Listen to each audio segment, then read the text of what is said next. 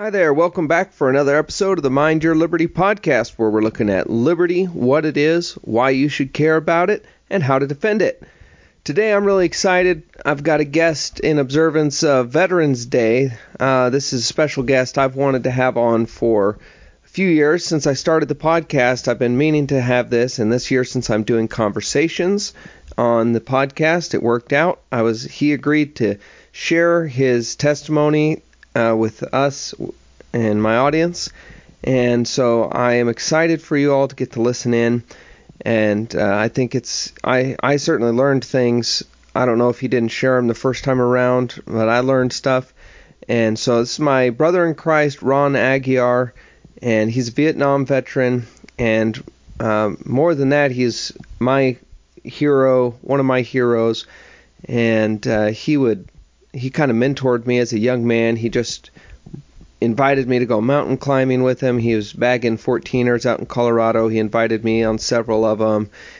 He'd take me, uh, have me come up to his mountain chalet up in uh, Conifer, Colorado, and chop firewood, and kind of showed me uh, what a, a good example of an older, godly man could be. And he's just been faithful over the years, uh, and he uh, he's a role model, I'd say. And guys, you need to be if you're a father, you need to be that for your kids, but also as as we'll talk about at the end of the podcast, at the end of our conversation, I think it's so important to be sure and share that with someone else. Uh, maybe someone doesn't have a dad to be that. I did. I thank God. My dad's another one of my heroes. But uh, young men need need other guys besides their dad to look up to and to see what it's like, to, what what it means to be a man. And uh, Ron was that for me, and and it sounds like he's still doing that type of thing. So I I really appreciate him. I'm honored to have him on the podcast. And uh, so today, without further ado, oh, Ron did say after we after we finished recording, he mentioned that I might want to put a disclaimer or just a notice out there that there is some intense content in here um, because he was a Vietnam vet and he's sharing some of those memories with us. And, you know, so just be advised that there's potentially disturbing content in here. If you're sensitive to, uh, you know, what do you think the Vietnam scenario is going to be, then then uh, maybe pass this one up. Also, this is a long-winded podcast. This is a record breaker for me, but I didn't cut anything out. I just I thought it was all beneficial. I learned. I enjoyed listening to him. It's an honor for me to have this conversation with him and get to record it and share it with you all. So I thought I'd just pass that on. Um, and listen to it as you can and i hope hope it's beneficial to you and we'll make a connection into liberty there towards the end i think i might have already done that so without further ado, here's the conversation, um, and I'm not going to do an outro bumper, so we'll see you at the next podcast. All right, so I'm here with my good friend Ron Aguiar, and this is a guy that I've looked up to pretty much all my life. Yeah, I grew up in the church he attended, and I attended as a I was a young man, and uh, Ron shared his testimony in the youth group when I was in the youth group at uh, this church, and I've it made an impact on me, and it was just a wonderful story of God's grace and uh, redemption. And so we're gonna connect that to liberty as the conversation natural naturally flows. But I've asked him to start out by uh, sharing his testimony, and so uh, enjoy. And Ron, uh, you're on. Okay. Um, you want me, Andrew? You just want me to go ahead and start talking about myself and get in my testimony? Yeah, yeah. So uh, I think that's probably what we should do. Yeah. Okay. All right. Uh, first of all, I, I'd like to say, um, you know, it's only by the grace of God that I am here. I, I did not grow up in a Christian family. I was uh, sorry to say. Um, uh, I did uh, didn't know if there was a God or not. Um, I had some doubts about, you know, if I uh, if I knew you were a Christian, and we were talking about God, I would say, sure, I believe in God, you know, but yet if we were if I knew you were not a Christian, I was talking to you, uh, and you asked me if I believe in God, I'd probably say, well, I don't know. I've I've never seen God perform a miracle, and I've never had any personal experience with Him, so I I, I don't think there is a God. Um, uh, uh but I do remember um, in ninth grade, the the Vietnam War uh, was just starting up. We had just started sending advisors to Vietnam, and I I was thinking if I lived in America and had all the freedoms uh, in America that I've been able to enjoy, I think it, if I was asked to serve my country and go in the military, I think I should be willing to do that because I've been able to reap all the benefits of those who served in the military before me, and I I, I think it would be um, my obligation to serve my country and say that I'm willing to to go in the military. And um, mm-hmm. you know, Vietnam was a very unpopular war. Um, yeah. And you know, it was a ten-year war, and uh, they gave um, because it was very unpopular. Well, I guess it's not really because it was unpopular, but uh, it wasn't like uh, World War II where you know we had a, an aggressor. You know, if, if Hitler wasn't stopped, he probably probably tried to conquer the world. And uh, right. we we hadn't been attacked like at Pearl Harbor uh, during Vietnam. We were sending troops over to a far off country that I had never heard of before uh, the war started, before we started sending advisors. And uh, when I started hearing about it, President Kennedy was still alive and he was president. And uh, when he was assassinated, I remember I was uh, my sophomore year in high school, and I was in going to biology class. I just got done with lunch, and I was on my way to biology class, and I heard that President Kennedy was assassinated, and that was a big, a big experience, memorable experience for me because. Oh yeah. I loved America, you know, and and our president had been been killed, and uh, he had sent advisors to Vietnam, um, and that was the Special Forces advisors. They went there. Uh, it wasn't where we had sent uh, the military as a armed forces to Vietnam. Yeah. So I remember the song, the the, the Green Beret, you know, the, the song, the Green Beret, where they where it came out in 1965, and it was a very popular song. And um, hmm. they looked like we would. They started up the draft, and uh, President Kennedy had been assassinated, and Lyndon Baines Johnson became president, and he started sending troops to to Vietnam, and then um, the Special Forces song came out, and um, it really meant a lot to me to hear um, the song about the Special Forces, how they they were willing to serve their country. Mm-hmm. And, you know, I wanted to serve my country. I didn't want to be a, a draft dodger. There were people that just started going to Canada because they didn't believe in the, the Vietnam War, and you know, the hippie movement was very popular, and um, people Yeah. started burning their draft cards and started burning the American flag. And I, I was totally against that. Even though I was not a Christian, I was totally against that. I mean, I loved America, and um, you know, I knew I had the benefit of of men that had gone to serve our country and had died for our country and given us the freedoms and the liberty that we have have today. You know, uh, Sure. I wanted to uh, to serve my country, yet I did not agree with the Vietnam War. I didn't agree with uh, Johnson sending President Johnson sending uh, troops to a far off country that we had never heard of before and fighting a, a war for for somebody who we, we had never known or never even knew existed. Um, Yeah. but the, the, the big thing, the idea that went, went around was the, the domino theory.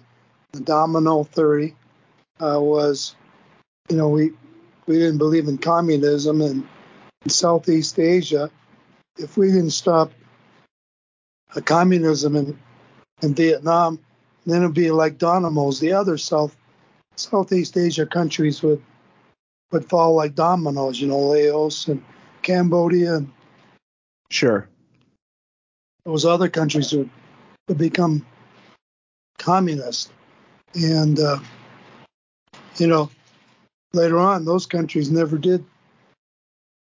Well, I, I, I guess uh, Cambodia is communist today, but it wasn't where once Vietnam fall and the other countries had fall.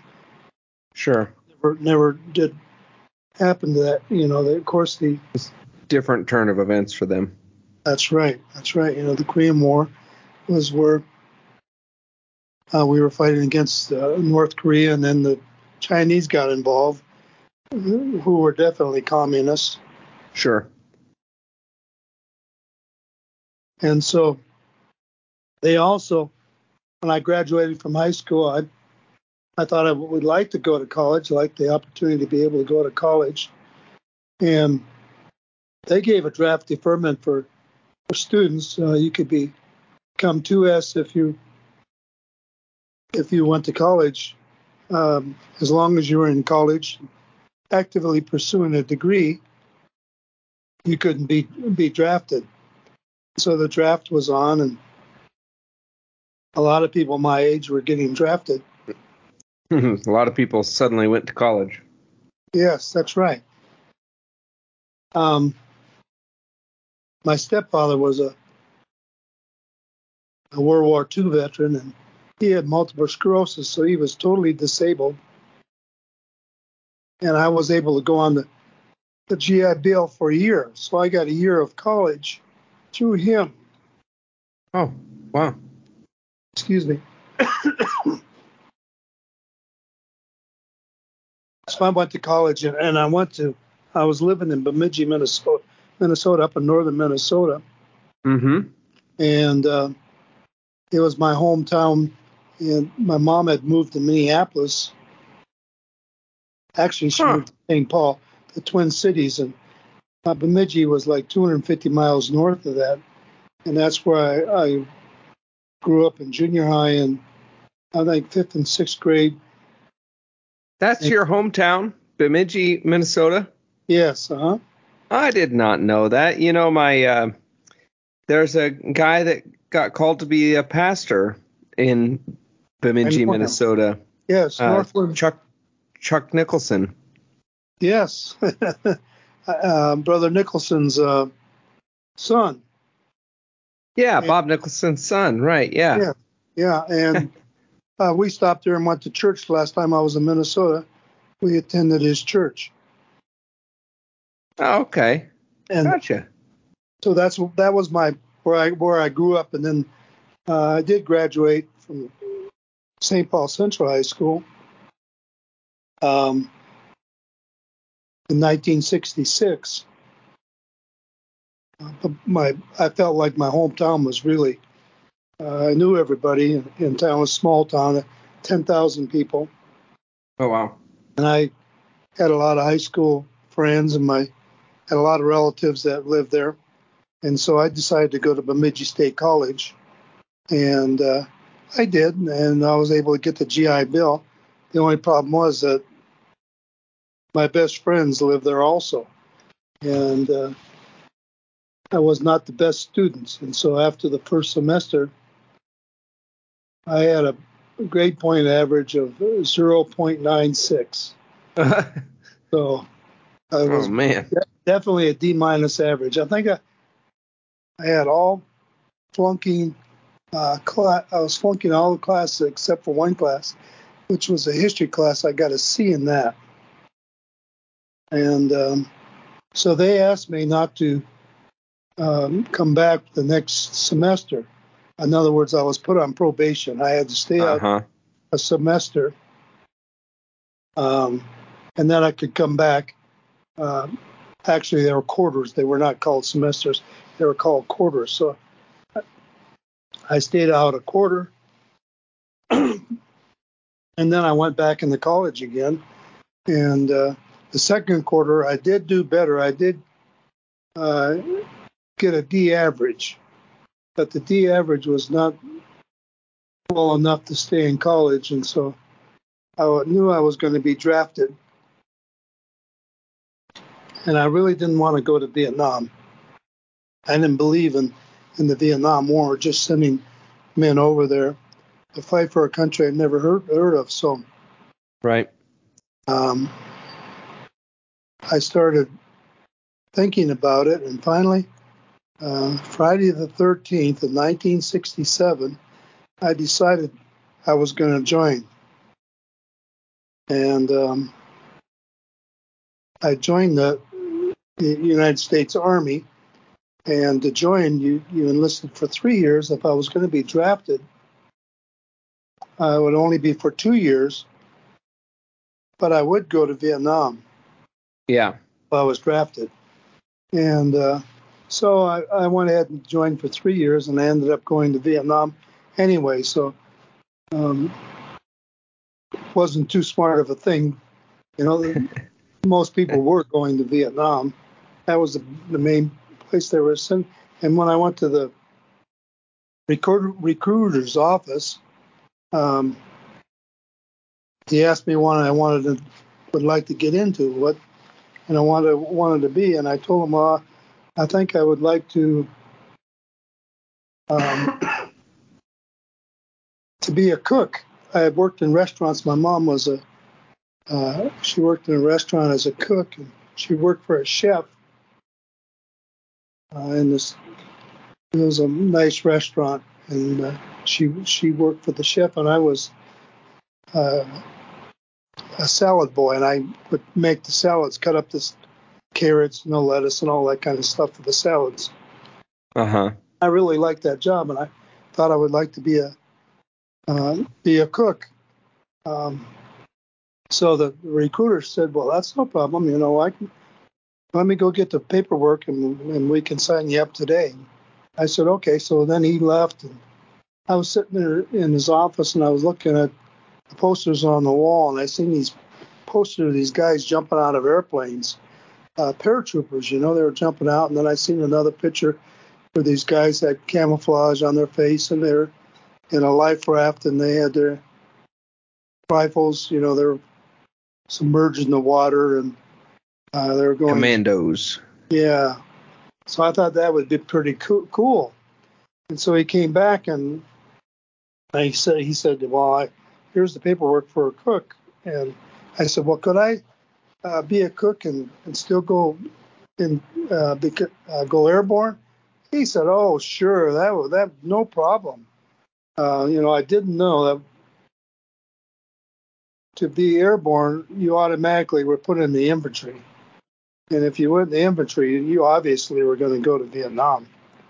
Uh, so it was a no-brainer. I I joined to be an airborne cook, and he said, "You'll be an airborne cook." And uh, the only thing I ever cooked was in Vietnam. I would heat up my C rations uh, with a tablet, C4 tablet. It was a piece of explosive, but uh, you just put a match to it and it burned real fast and heat heat up your can of food. That's and the only thing you ever cooked. That's the only thing I ever cooked. But after I went in the army and found out what the mess mess hall was like, I I was glad that I was ne- never was never a cook, even though I went in the into the infantry and I was a paratrooper. It, it sure was a lot more glamorous, uh, jumping out of airplanes and you know being uh, in the infantry and being able to shoot all the different weapons. You know, uh, sure. The M16 and the M14 and the M60 machine gun and oh yeah, caliber machine gun. So, you know, our specialty was light weapons, and uh, so that's that's what I did. And then um, I found out after, well, you go to basic training, which was eight weeks of basic training, and then after uh, basic training, the infantry they have what they call advanced infantry training. So I went to that, and that was another eight weeks. And uh,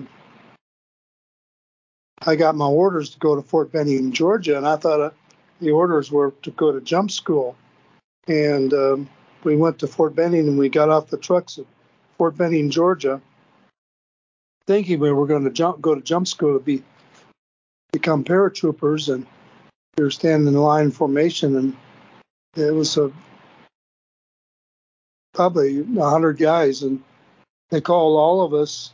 Everybody got called off. They're called off their name except for three of us, and three of us were standing, still standing in formation. And the sergeant said, um, "You guys are going to go to non-commissioned officer school." You know that that was a program that um, if you oh, wow were selected go to non-commissioned officer school, um, you could become a sergeant, uh, and you would get the rank of Sergeant E5, and you would cool. go uh, 90 days. You would go to uh, non-commissioned officer school, and you come out as a Sergeant E5. At the time, I was uh, an E2 private. I was a private, and uh, but it was strictly a volunteer program and well, they volunteered me for it because I didn't volunteer volunteer to go uh, to non-commissioned officer school because that was guaranteed that you're going to go to Vietnam. Ah, find that, and so I was upset about that. I hadn't volunteered for it, and they signed me up. So he, the sergeant told me, he said, "Well, when you get your get to your company, go see your company commander and see if he can get get you out because uh, if you haven't volunteered for it, um, you don't have to go to it. So I went to see my company commander when I got there, and he was special forces. He had his green beret. Uh, he was a captain. I went in and talked to him, and he said, "Well, in order for you to go to special forces, uh, I was interested also in going to special forces, and I told him that I was interested in doing doing that. And he said, "Well, in order to be able to do that, you would have to re-up because you don't have a, enough time in the military." And uh, he told me, he says, uh, "Why don't you go ahead and start in the in the, the school, non-commissioned officer school?"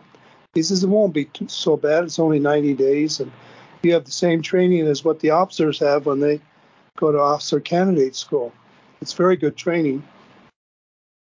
And uh, chances are, even if you don't you don't go to non-commissioned officer school, chances are you're going to go to Vietnam anyway. And he says at least you'll you'll be a sergeant, you'll get better pay, and it'll be better for you. Right. And so I decided to stay and go ahead and, and go into the school, and I got into the school, and it was a very good school, very good training. Uh, prepared us very well for Vietnam. Um, you know, they taught us about uh, booby traps and how to dis- disarm booby traps and uh, how to lead men and um, set the example for your men and uh, taught you a lot of discipline and uh, gave you a lot of times you go to classroom and they would put you in um,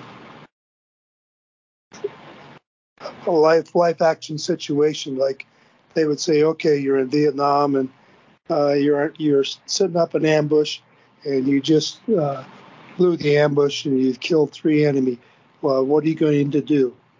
Uh, you know, and then you make a decision, and then they say, well, you did that, and uh, you're being attacked by a, a an enemy force of uh, approximately 30 people, and they're attacking attacking your squad of 10 men. And what's what's your reaction? Then they would give you multiple choice um, choices what you should do. You know, like, and you pick out what would be the best thing, and then they would explain to you, you know, uh, what the right answer was, and then if you picked that answer, that you made a good choice. Um, for example, if the enemy was attacking you, you and you were on, under fire, and you were outnumbered, and uh, you would lay down a base of fire, and uh, you would uh, try to have superior firepower and, and, take control of the situation. Um, and then they would say, tell you, you know, you made a good choice, or if you decided the best thing to do is to fall back and and try to uh, escape from the the enemy, you know, why that wasn't such a good a good uh, choice. And so it was it was really good training. Uh, Sounds like it for you know situations in Vietnam, and then they you went through a a uh, obstacle course. I remember one training where they would give you different objects. They would give you a tire and a, a piece of rope and a three foot uh, piece of, of, of board, and you had to walk across this uh, 10 foot bank uh, wall and you had to try to figure out how you were going to be able to get across this wall. It was too far to jump, and so there was there would be like three of us, and we had try to figure out how we are going to get across this ditch without falling into the water. Uh, it was supposed to be alligators in there and stuff, and you know, and, um, so you try to figure out how how you'd be able to get across. And I, to tell you the truth, I can't remember how we, we made it across, what we did to get across, but we were we made it across. Uh, and then they would give us another situation where you're you were in Korea and um, you had it was 20 below zero and you had four, four trucks, and three of them would not start. The only there was only one truck that would start, and it started, and uh, all you had extra was a, a piece of hose, uh, a two-inch hose, and it was six feet long. And how could you get the other truck started with just a rubber hose? Huh. So what your the object was what your right answer was is to take the hose and put it over the exhaust pipe, and then your exhaust would take the other end and put it on the engine of one of the other trucks, and the warm air from your engine would heat the engine of the other trucks or warm it up enough that, that that engine would start. And this was all in NCO training. Yes. That you're talking about. Okay. Right, right. So they gave us these situations, and you were supposed to be able to solve the problems, you know? Yeah. Another one was where you were stuck. I remember you were stuck in the swamp, uh, and maybe in the jungle or whatever. And you had a, a 50 foot rope, and you had a spare tire. And uh, how could you get get out? And so, let's see, you did. I think you had. Uh, you took the tire, you dug a hole, you buried the tire, you tied your rope to the to your front fender and the tire, and I can't remember if we did we have a winch on the truck. It must you must have had a winch on the truck. You buried the tire in the ground, and Uh-huh. the winch, the the the, the uh, winch, and so the tire buried uh, gave you enough pull on the truck to pull you out of the out of the mud that you're able to get out. So that that's another one. Good trick. That was the trick, right?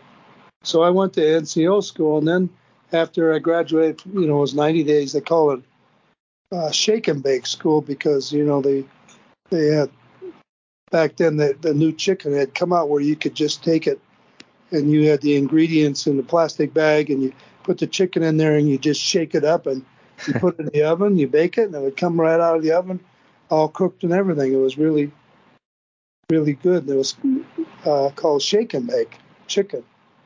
Huh. Uh, so that's what what our nickname was. They call us shake and bakes because we go uh, to the school 90 days and you go on as a private and you come out in 90 days and you're a shake and bake. You're all done. You- You were- You're a sergeant. That's right. So, um, uh, so they call us 90 Day Wonders. so we I, we graduated from that, and so I was, so I made sergeant in the army after only being in the army for seven months. Normally, you would you would have to, you know, if you went in the normal enlistment, three years. Uh, you, if you re-upped after three years, you might be able to make Sergeant E5. Well, I was able to make it in seven months by going through NCO school. Huh. I don't know. Maybe they they picked messed up by picking me, but anyway, they they picked me and I gra- graduated from it. So then after that, I went to Fort Lewis, Washington. Um, it was on the job training for training other soldiers that were going to Vietnam and uh, it was their advanced infantry training that I had just graduated from before I went to NCO school. And so they're going to go to eight weeks of advanced infantry training that had they had the same training that I had before I went to NCO school. And Okay. uh, I was I was their sergeant, and I had nine men in my squad, so there was a ten man squad, and so we uh, prepared those young men ages, most of them are ages uh, 17 to 20 years old. And I, at that time, I was, I was 20 years myself, 20 years old myself. Wow. And so I was their sergeant uh, for two months. And then they went to Vietnam and I got my orders to go to jump school. So then I went to, to jump school to be a paratrooper three weeks. And then after my three weeks, I got a month's leave, and then I went to Vietnam as a Sergeant E5. And I was assigned up by the, the DMZ, the Demilitarized Zone.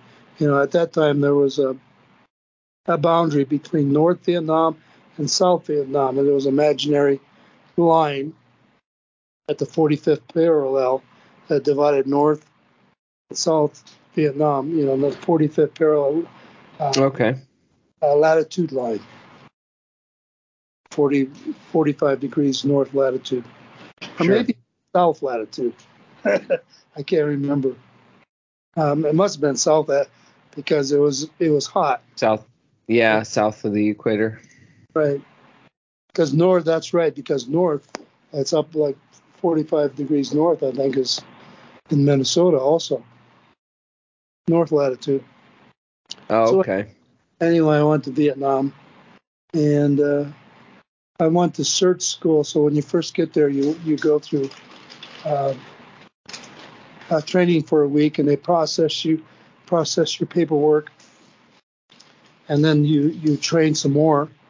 Uh, get, mo- but mostly it was just get used to the, the humidity. You know, so hot. You know, 120 Sure. uh, really very hot in the jungle. And then I was sent up north by the, the DMZ to Camp Evans, which was the 3rd Brigade of the 101st Airborne Division. And um,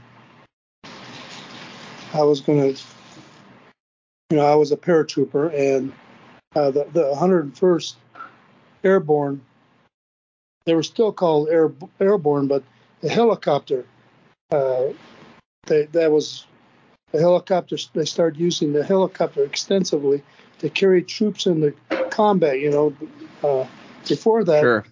uh, like World War II, the 101st Airborne, they jumped out of airplanes uh, the Normandy, uh, whereas the helicopter could take five or six men in. They could drop you off uh, in the jungle, and all five would be there at once. Whereas the, when they jumped you from an airplane, you'd be scattered all over. And you Sure. might, More tactical. yes, exactly right.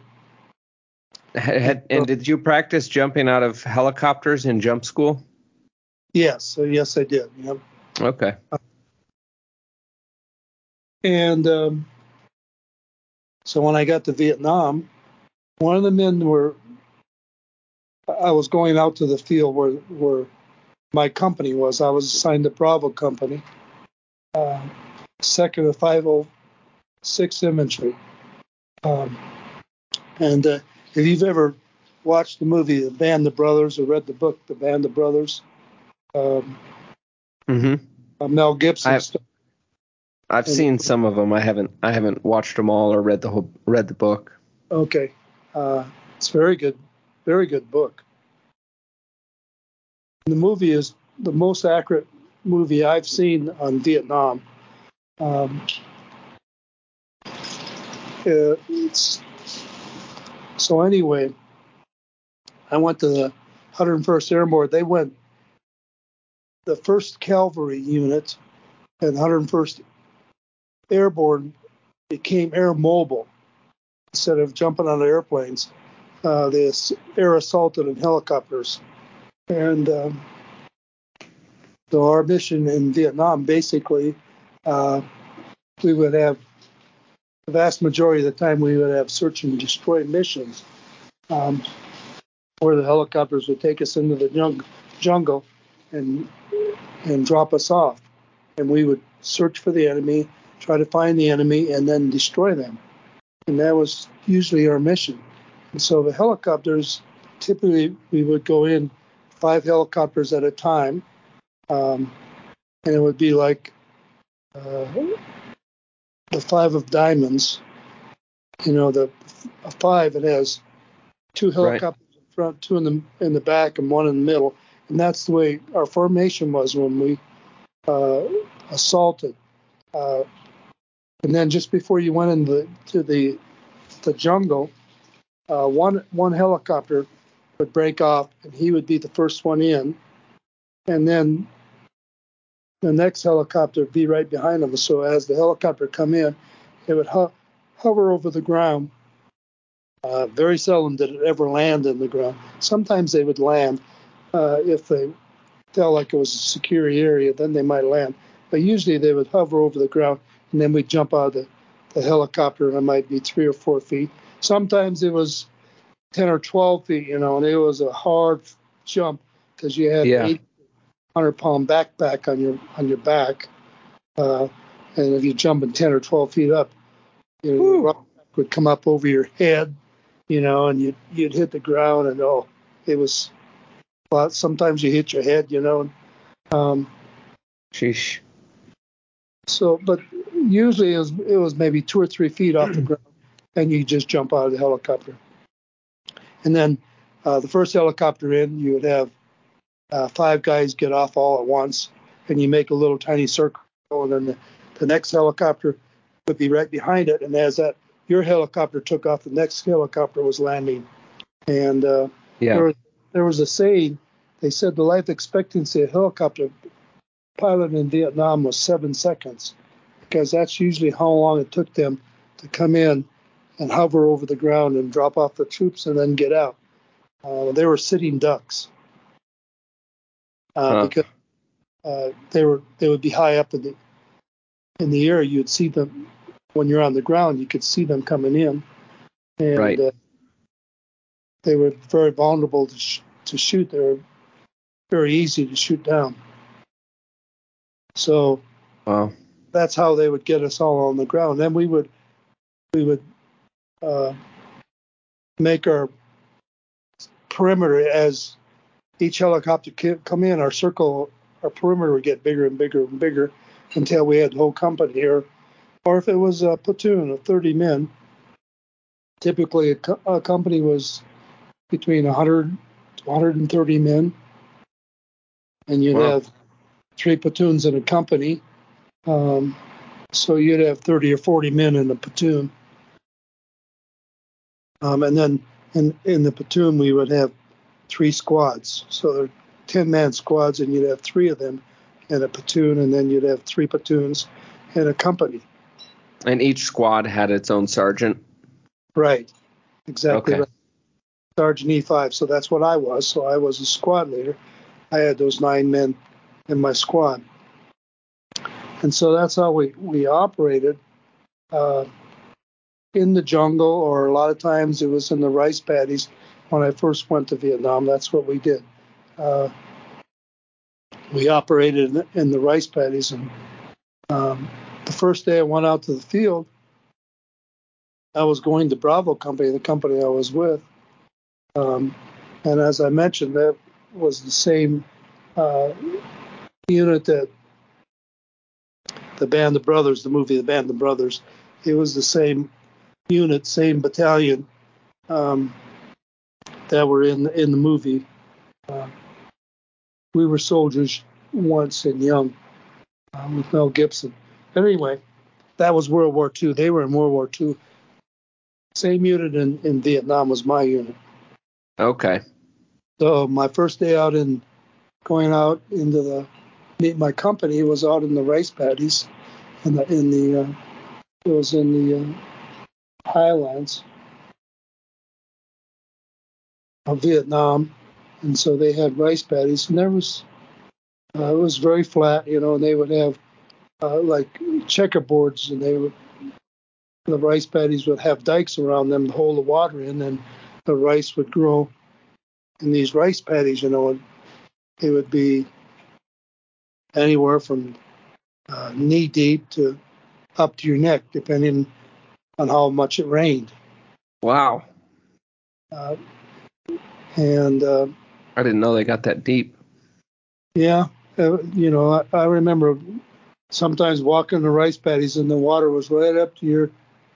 Uh, you put your head up in the air and the water was right up to your chin, just just below your mouth level. Golly, and you had that pack on all the Yeah, time, right? So, so we'd have a right, we'd have a 80 to 100 pound pack, and we'd have our weapon. And a machine gunner would have his his machine gun, and uh, Wow. a, a th- at least a thousand rounds of ammunition he would carry. Um, one to three thousand Wow. rounds of ammunition that he would carry besides his pack and all of his gear. Um, so during the monsoons, it was uh, you had to be really careful uh, that you didn't step in over your head. Uh, and then we would we would be walking on the during the monsoons. We'd be walking on the rice paddy, which be the rice paddy normally would be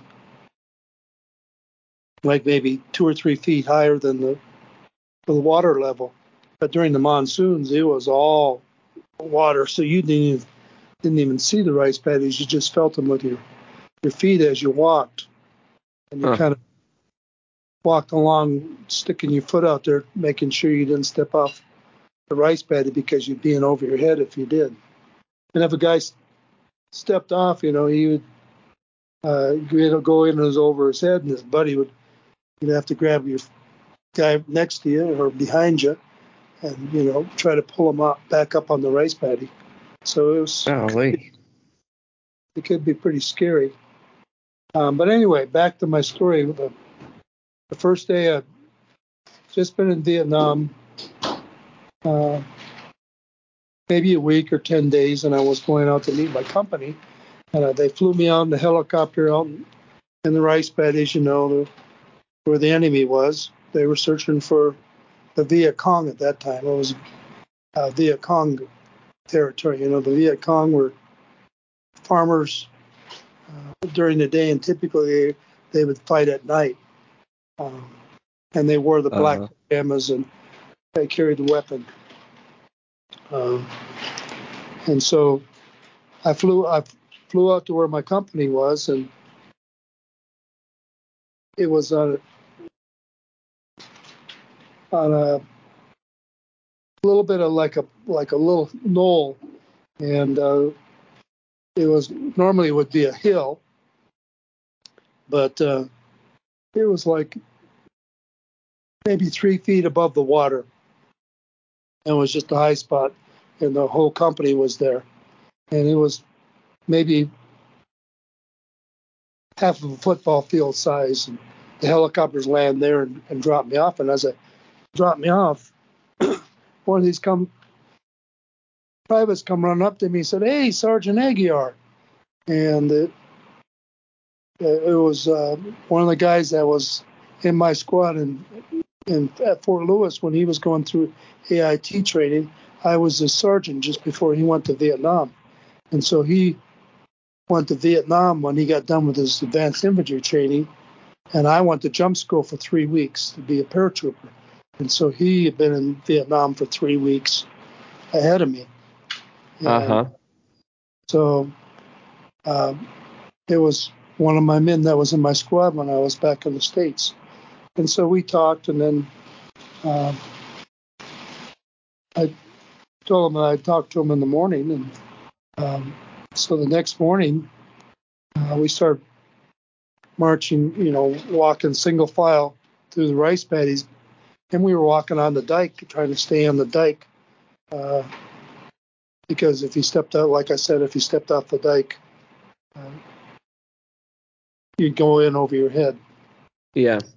And um, so we were walking, and and he was point man. He was the first man in the column, and he was leading the company.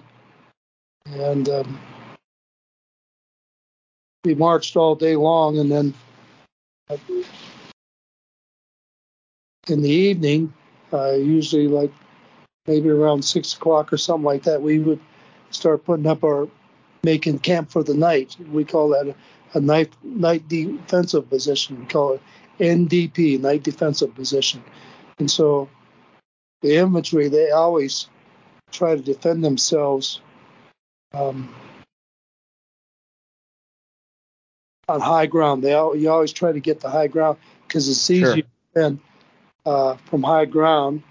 Uh, if you have high, say you're on a hill and that's all low ground below you, that's the most tactical advantage is to have high ground because otherwise, uh, that way your enemy has to attack uphill, which makes it right. much harder to attack uphill than it is to go downhill uh, or right. flat. Um, so we always try to set up our night defensive position for the night on the on the high ground. So this, as we were walking through the the rice paddies, we came to this big hill, and it was uh, probably 100 feet above the rice paddies. Uh, and so we were making our climb, going to climb up the, the, the top of the hill and set up our night defensive position on top of the hill. And as we were walking up the hill, single file, um, Private Dodd, the man that I had mentioned that I'd seen him in, uh, he was my, in my squad in, at Fort Lewis back in the States. He was the point man. He was the first man in the column, and he stepped on a uh, a bouncing Betty uh, booby trap there was a pressure release mine where you step on it as long as your your foot's on it and you hold it down, the pressure down, it wouldn't go off. But when you took your foot off, and then the mine would jump up, it was spring loaded, and it would pop up in the air about three feet, and it would go off, and um, it was very deadly. Wow. so it, it would pop up and then explode about chest high. So he stepped Oh, on yeah. when he took his foot off. You know, it bounced up and exploded, and he had a sucking chest wound. You know, he was wounded, and a sucking chest wound is when you get a hole in your chest, and uh, you're not breathing through your mouth, but the hole in your chest is where you're getting the air. So it's a, you're sucking Yeah. air in the Bubbles.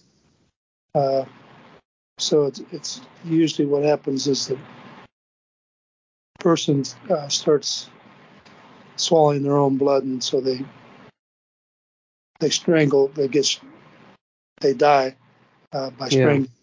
as the blood gets caught in their throat and they strangle. Um, so what you do in that situation is um, you try to block that hole in the chest so that they won't breathe through that hole, so they'll breathe normally, like through their Right. normal the mouth, you know, or their, their nose.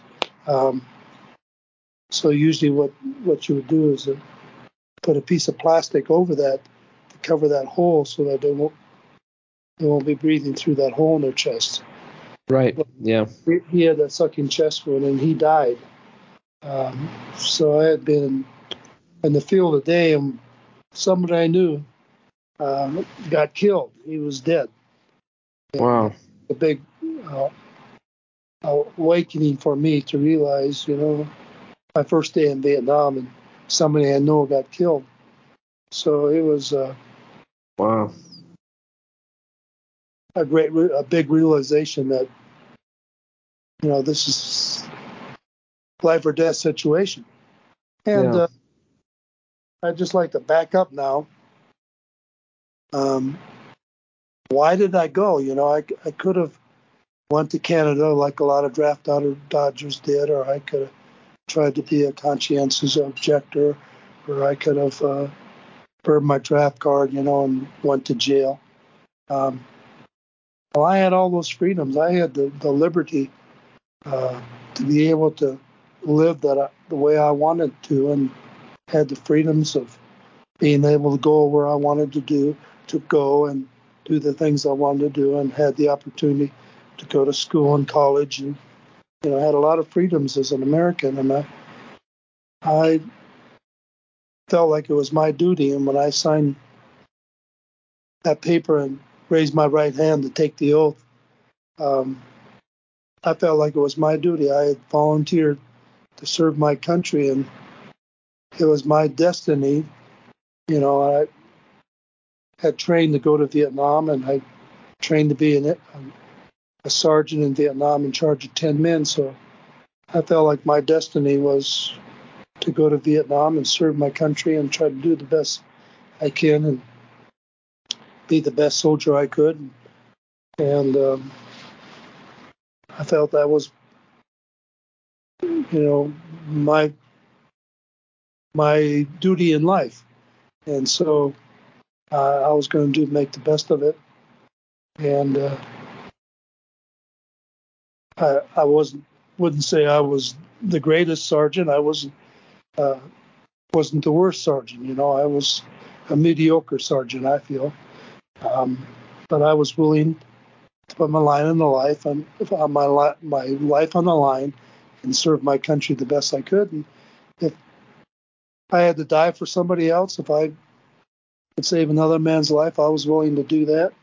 You know, if he didn't have to die and I could do something to save his life, I, I was willing to do it. But yet, uh, I was going to try to stay, try to protect myself and do the best I could to keep myself alive. Also, you know, Sure. want- sure. I wanted to go back to the states, Yeah, I bet. uh, live a normal life, you know, and have all the freedoms. Um, but yet, I felt like if there was a God, that's what God would put me there for. And um, so, my first nine months in, in Vietnam, um, I never seen the enemy. I never got any got opportunity to shoot at anybody. Um, we would get mortars, or we would get ambushed. I wouldn't say ambush, sniper fire, not an ambush. An ambush would be where a bunch of the enemy would be uh, hiding, waiting for somebody to come by, and then uh, spring an ambush on them. And you know that's most a lot of times. I wouldn't say most of the times, but if we were out in the field, say three days, three or four days, one of those days we would set up an ambush.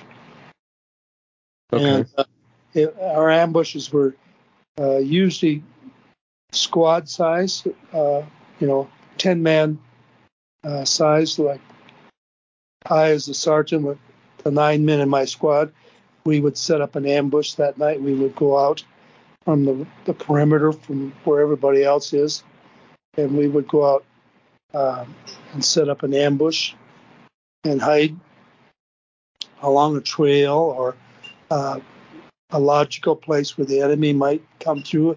It might be a ravine or it could be a, a canyon. You know, that, not too many canyons in, in Vietnam. However, sometimes you, there would be like a, a place in the mountains where there you would have rocks on both sides, on, on 2 Uh-huh. sides.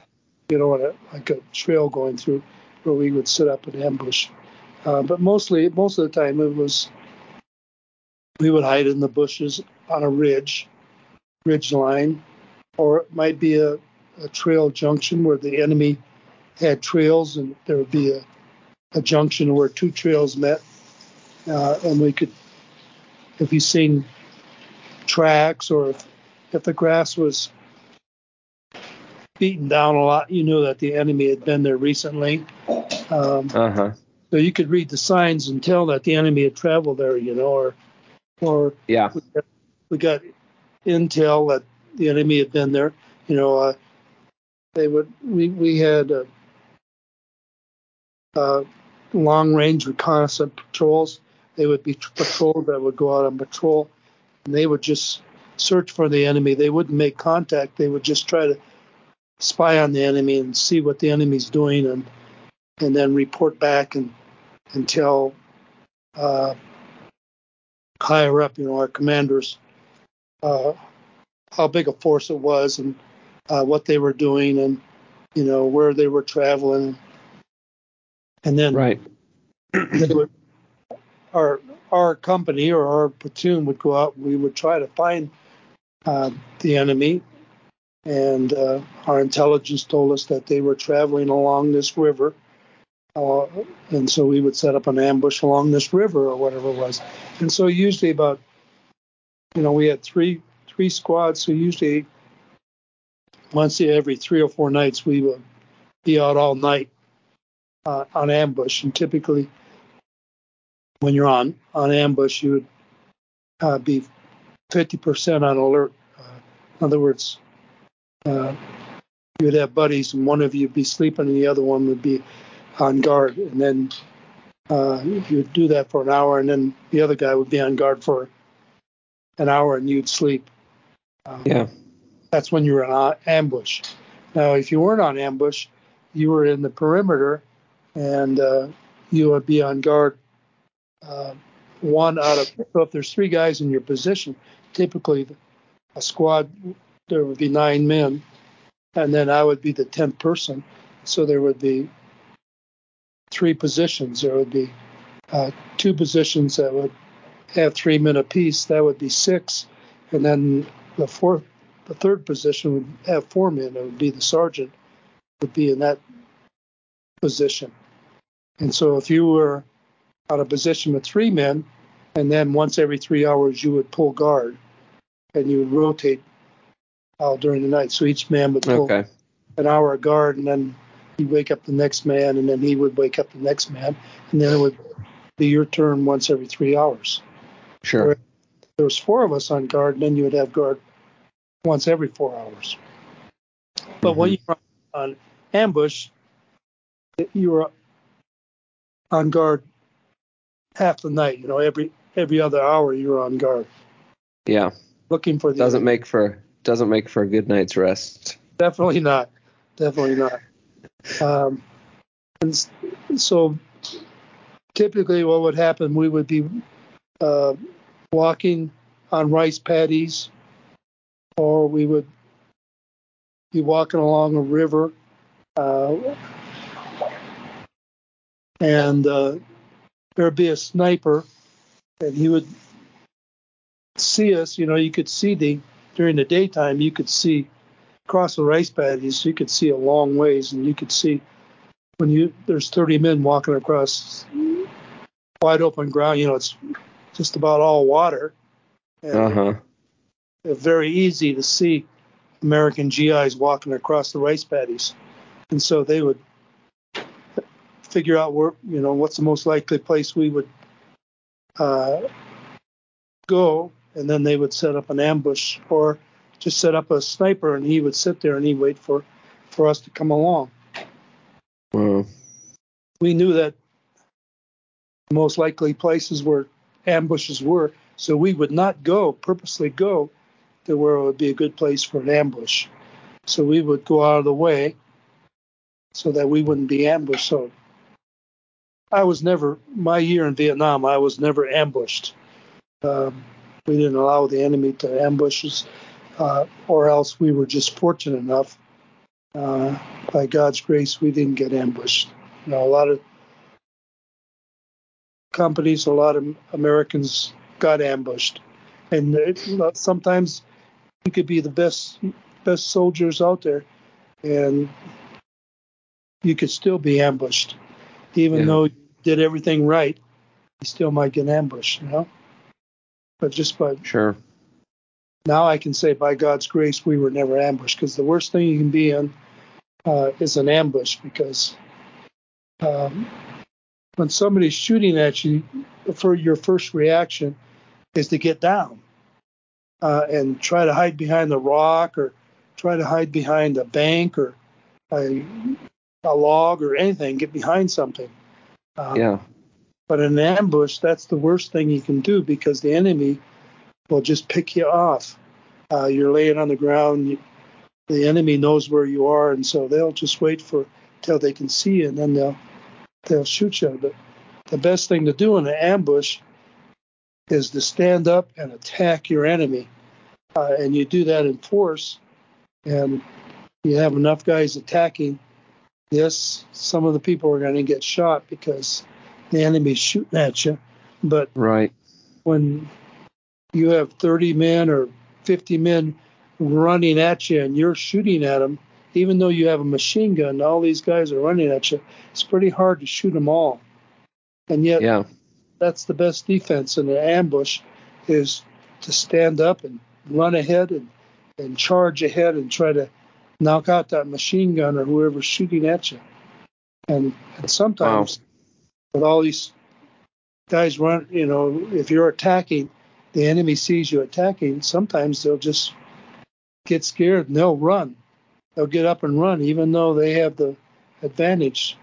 Um, so really, the, the typically the worst thing you can do in an ambush is is to lay down and let the enemy sh- shoot at you and just lay down a base of fire and be shooting with machine gun at you all the time. It's they eventually pick you off. Hmm. And so um, we would our best ambush would be an L-shaped ambush, where the ambush would be shaped like an L. So you would have um, uh, the L, the bottom of the L, you would have men lay, laying there, um, in the bottom of the L, and then as the the the top of the L, you can imagine an L-shaped ambush. You'd, you'd be shooting. Let's say if we're going north and south, you'd have men lying along in a northerly, northerly direction. Um, and so they would be shooting towards the south, and then there would be men east and would say they were lined up west. They would be shooting, shooting east, and so in your L-shaped ambush, you would have men shooting in a southerly direction and also in an easterly direction at the same time. And you're not shooting at each other. Right. Yeah. you're in an L formation, um, and that's the most effective because your your bullets are crossing each other. So Sure. Whoever's caught was kind of an L-shaped ambush. It's the worst kind of ambush you can be be in. And so that's the kind of stuff that we did. And um, and then in May of I, w- I was in Vietnam from October of 68 until October of 1969. That's when I was in Vietnam. Um, so from October until May, uh, we had been in the, the highlands, uh, and also we had been in the rice paddies, and then right along the coast, the uh, South China Sea, along the coast. Uh, for about a month there, we were right along the coast, uh, not right on the water, but just maybe quarter of a mile inland, where it was still loose sand, and we would patrol along uh, the beaches, but it, we we wouldn't we didn't patrol along the ocean, but it was just a little bit inland, and it was it would be still jungle and sand. Um, huh. And and so that part of our my tour was where we were along on the beach in the beaches, and so it was it would be like sand dunes, is where we would uh, there would have sand dunes, and then there would be uh, palmetto bushes and and very very thick hedgerows where the jungle would would be growing and stuff. And uh, there would be rice paddies, and then you would get farther inland, and then it would be rice paddies and and highlands. Uh, if you think back, Andrew, when you were in, you know, living around Denver, uh, you know, Denver was pretty flat. You know, you get on the plains and like Aurora would be real flat. Yeah. And then you get around uh, Lakewood area, and you'd have the the highlands. You know, you'd have the, the Front Range. You know, Lake would be sure hilly, and so that's what the just it would be that kind of terrain in Vietnam. Also, you would have the beach, and then you would have the rice paddies, and then you have the highlands. Then as you farther get more inland, uh, you would have the mountains. And okay. uh, now most of Vietnam, uh, I think the longest, the widest part of Vietnam, South Vietnam, was 37 miles wide. Um, very long, very narrow country. Now, uh, North and South Vietnam, it's all called Vietnam. Now, it's about 2,000 miles long, and typically it's 25 to 30 miles wide. So it's a very wow. long, narrow country. And so, um, wow, for for you to go from the the beaches to the mountains, you could very easily do that in 10, 15 minutes in a, in a helicopter, you know? Huh. Traveling in a helicopter.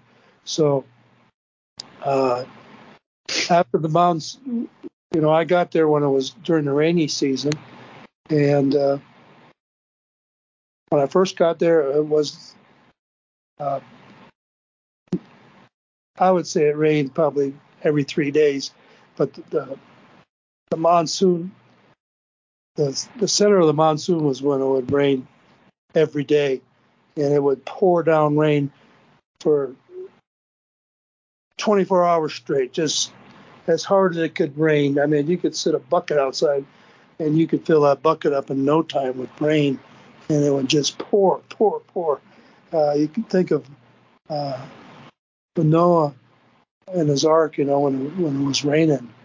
Yeah. Days and 40 nights. Well, in Vietnam, it would might rain for three days straight, just pouring down rain, and then it would quit for maybe a day, and then it would start raining again. Um, and so the roads would be flooded.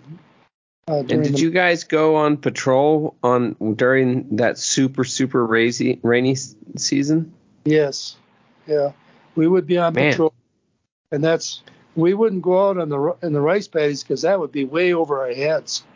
We would be to, sure. more toward where the beach was and the, those sand dunes I was tell, telling you about. Yeah, uh, we would be uh, patrolling those sand dunes, and um, either that or else we'd be in the highlands where it was high enough to where uh, it would it wouldn't be over our heads. Uh, yeah. And so there was a lot of uh, a lot of uh, what do I want to call them ditches that were full of water, you know, and so we'd go on patrol and and you go down one ditch and then it'd be over your head. So what we would have to do is have to use uh, air mattresses and use them to be able to float across the ditch um, to get on the other side. We put our packs Wow. air mattress and try to go across. And either that or else we would have string of rope across and and then we would uh, try to go across. We'd send our packs across, and then we would go tie ourselves to the rope, and then the guys on the other side would pull us across uh, on the rope.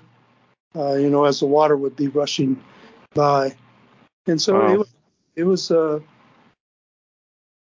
pretty dangerous. You know, it was a adventure. you know, Yeah.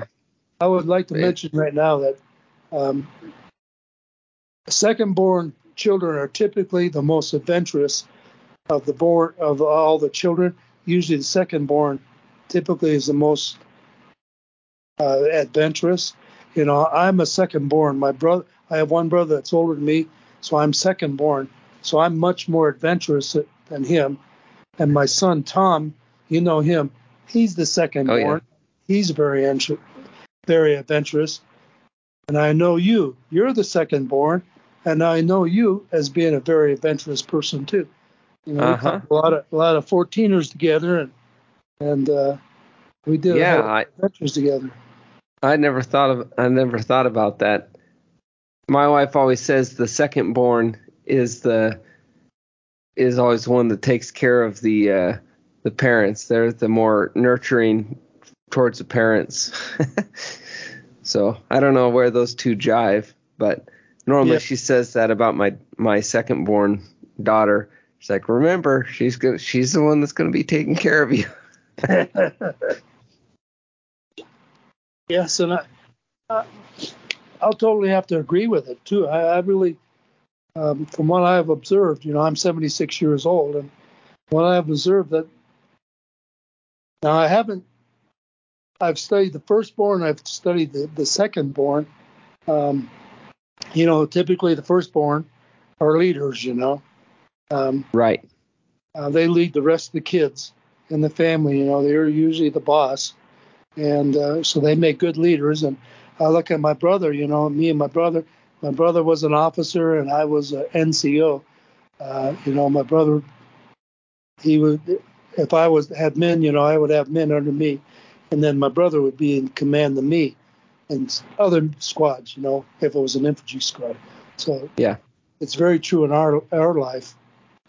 Um, so that's what our most of my time in Vietnam was. And then in May, we got orders that we were going to go into the A Shau Valley. And the A Shau Valley is right along the DMZ. Um, uh, demilitarized zone. It's on the border of North Vietnam and Laos. And uh,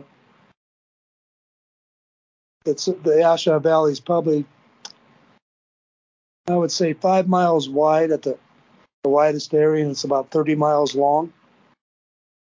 And uh, the Ho Chi Minh goes uh, straight through it, and uh, the Ash the A Shau Valley is uh, the the mountains to the east is the border of Laos and Vietnam, and so we patrol along the Laotian border. Uh, 101st Airborne, we were our area of operation for the last three months of my time in Vietnam was in the A Shau Valley. Um, now, during the, the monsoons, because of resupply, they had to get helicopters in to resupply us uh, up in the mountains. And so we we didn't stay in the mountains in the A Shau Valley, uh, in the valley between the two mountain ranges.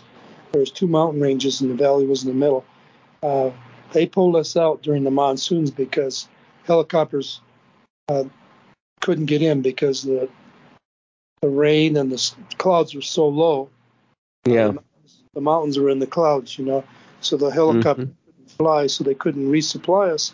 So during monsoons, we would have to go back uh, to the flatlands where you know along the coast and in the the uh, rice paddy areas. Yeah. But the A Shau Valley, the, the 10, 10 major battles in Vietnam, my unit was in two of those battles. Um, one of them was Hamburger Hill, the Battle of Hamburger Hill, and the other one was the last major battle in Vietnam. That was Ripcord, the Battle of Ripcord. Um, the first major battle uh, in Vietnam was uh, the Battle of Ia Drang uh, Valley. This was the, the first Cavalry Division, which the movie The Band of Brothers, We Were Soldiers Once, the story I was talking about earlier with Mel Gibson. Mm-hmm. That was the first major battle in Vietnam. After that battle was over, everybody in, well, most people back in, in the United States thought, oh, we've killed so many uh, of the enemy in the Ia Drang Valley. It was such a great victory. Um, the war won't last very long at all because North Vietnam won't be able to supply more troops. They'll run out of soldiers. And um, which was very wrong. Uh, Hmm. They kept on just supplying, kept on, kept the war going on and kept on going on, you know, for 10 years. And then the, our, in May of 1969, uh, when we went into the A Shau Valley, Hamburger Hill was the first major battle that we were in. And when that, when we won that battle, well, we'll go back to Ivor, I, Ia Drang Valley. Everybody in the United States was thinking that the war would be over soon. Well, Hamburger Hill, it had been like five years, six, let's see, 64 to 69. So that would be five years we'd been in the war. And we had another major battle, the Battle of Hamburger Hill. Hmm. And we took it was a regiment of of North Vietnamese that were on top of Hamburger Hill. It wasn't called Hamburger Hill. It was just on top of this uh, mountain. Yeah. And it, let's see, I can't remember the mountain, the name of the mountain, but it was called the the in the name of the mountain meant crouching giant. So that was the name of the mountain, what it means in Vietnam. Um, Wow. So it was a regiment about uh, 600, six to 800 NVA, and it was uh, they were on top of a mountain, and they decided that they were going to fight to the death, and uh, we knew we, we we were on search and destroy missions. Found out the en- enemy was there, and so 101st Airborne was there. Our mission was to find out where the North Vietnamese were and to destroy them, uh, attack them and destroy them. And so that was our mission, and we did. Um, it was a great victory for us. But after we took the hill, killed the enemy, um, we we lost probably a couple hundred men wounded and killed like 680 of the enemy. So it was a great victory for us.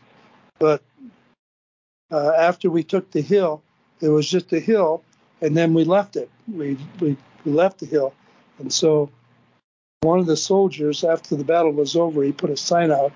He, they call it Hamburger Hill because it was like a meat grinder going in there. You know, it's like hamburger. Yeah. Uh, so Yeah. many died. Uh, I'm looking at a picture of, of Hamburger Hill now. Now, as you're talking, I was looking at Google Maps and I was looking at there's a historical picture with a Chinook helicopter over this hill, and it's just totally deforested. yes, totally. Um, That's it was just a bunch crazy. of fallen trees, you know, and, the, and they bombed the mountain uh, to where it was just sand and fallen trees, you know. Um, and after we took the hill, now I did, I would, my company was not in the battle of Hamburger Hill. We were support, we were reserves, and we operated all around Hamburger Hill. But the enemy was all over in that area. So the 90, three, last three months of my tour was all around Hamburger Hill in the A Shau Valley.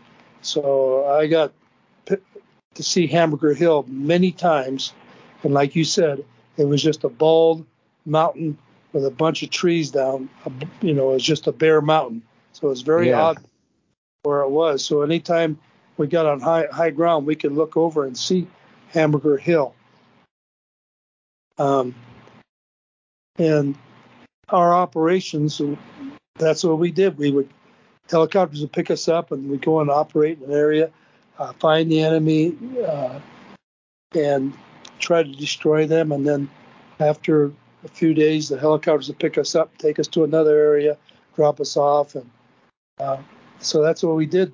We were in the A Shau Valley 100 days. Uh, we went in with 115 men, and after the 100 days, there was 15 of us. Excuse me, there was 27 of us that were left that hadn't been wounded or killed. Uh, Wow. One of the 27 that hadn't been wounded or killed. Um, Wow. you know, you you you you probably heard of the, the why why me syndrome. You know, why did other guys get killed and not me? You know, I didn't get a scratch. I, I I've seen I, I've seen men decapitated. You know, men blown to pieces. Um, had guys sitting next to me uh, get shot. You know, men Wow. in my squad in, in position next to me. You know, all three men uh, get wounded. Or uh, the whole time I was in the A Shau, though, the 100 days I was there, I only lost one man killed. Um, most of the, most of the guys in my squad were wounded at one time or another. I was, in fact, I don't, I can't think of one one man in my squad that didn't get wounded one time. Um, I'm the only one that I know of. Uh, I know another man in my my squad. Uh, he got wounded twice in one day. He was wounded three times, um, and I never got a scratch. Um, so I'll, Wow. I'll I'll tell you about um, my experience of when I realized that there was a God. And I Yeah. I should have prepared. I would have liked to use I would like to use uh, scripture, and I, I neglected to look up some scripture to share with you. But looking back now, one piece of scripture that I I can immediately comes to my mind, and I probably used it. This is my text when I spoke to you in in, in the teen department. Uh, when David uh, went to the camp where his brothers were, and you know Saul uh, and the Israelites were fighting the Philistines, and Saul. Um, David went to the camp bring food to his brothers, and he told his his his um, his brothers, "Is there not a cause?" Is there not a cause? Yeah. Yes, you know when when Goliath um, was was challenging the Israelites to send out somebody to fight me, and I'll Yeah. And if if Israel, the Israelite wins, you know the Philistines will serve you, and if if uh, the Philistines win, we will be your conquerors. And Saul would, Yeah. Saul would go out, I think it was 40 days, and he would challenge them. And nobody in Israel would, would take the challenge. Everybody was afraid of of, of uh, Goliath. You know, Goliath would give the, give the challenge, and nobody would would answer the call. And David went to the camp, and he was taking food to give to his brothers, his older brothers, and he see he heard Saul or King no not he heard Goliath challenging the Israelites. You know, send out a man to fight me. David said, "Is there not a cause?" David said, "I'll be the man. I'll go out, and I will fight." Yeah, First Samuel 17. Yes, yes. And uh, is there not a cause for America? You know, that was when I was in Vietnam. I had a cause. My cause was to fight for my country, uh, whether I agreed with my government or not. I had a cause. My cause was to, to do my my duty, and I was going to do it. Um, and when I come to know that there was a true God, and I knew about God, was uh, when the helicopters, one day the helicopters came to pick us up. And we were, our operation was to go um, in this area where the enemy, uh, well, the, the time was when I was in the A Shau, we were in contact almost every day, either sniper fire or or mortars. Now, uh, North Vietnam didn't have artillery to fight us. They used mortars. Now, the only time they got to use artillery uh, was when they were attacking a, a base camp, and they Uh huh. would take the artillery in the A Shau Valley.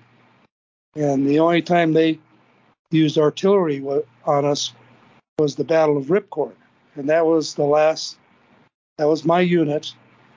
Um, after I came home from Vietnam, uh, six months after I came home, the Battle of Ripcord. But it was a lot of the same guys in my squad were in the Battle of Ripcord. And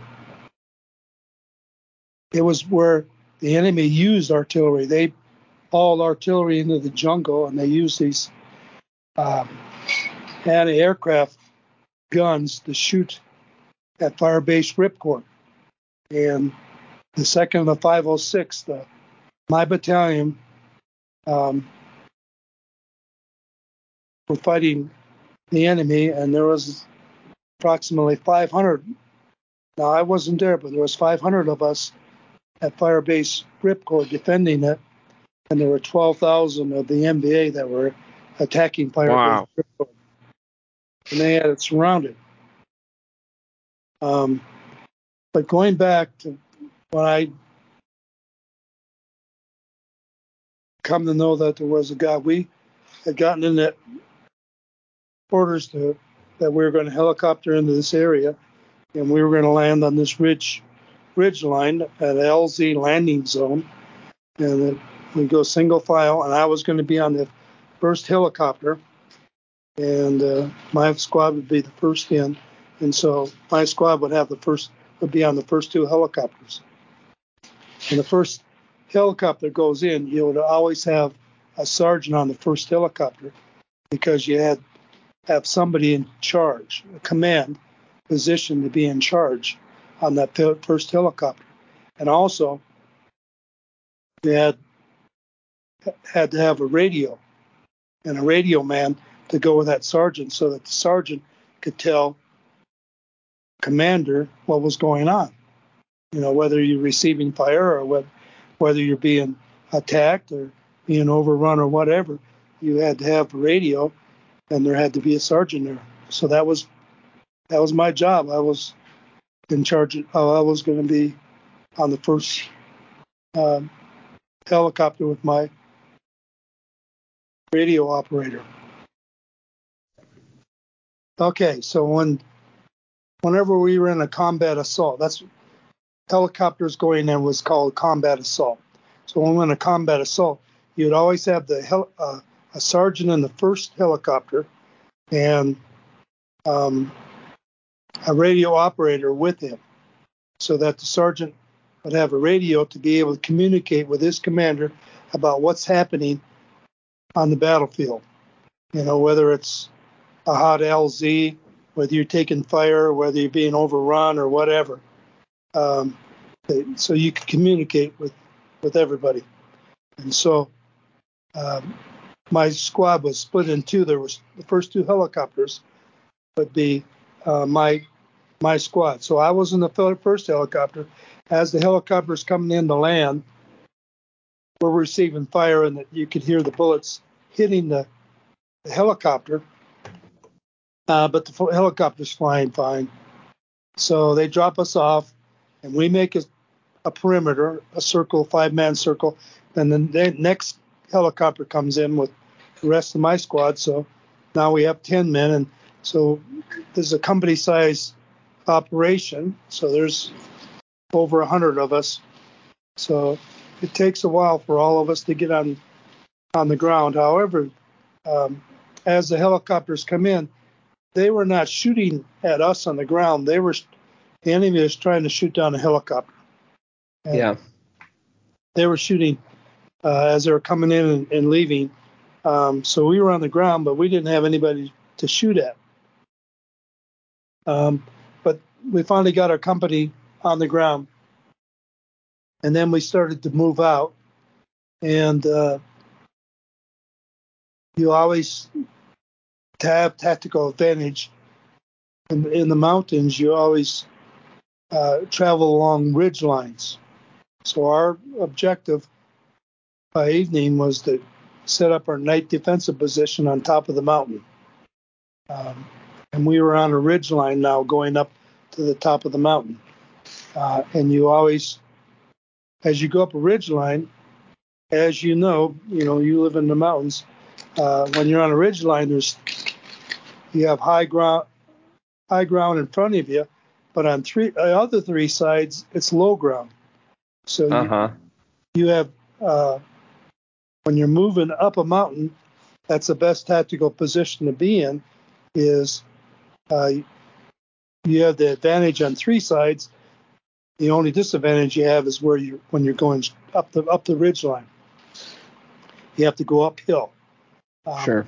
So the enemy knew that, and so as we started moving up the ridge line, they were on the ridge, and they knew that we would have to come up that way. And so they would sit there, and snipers would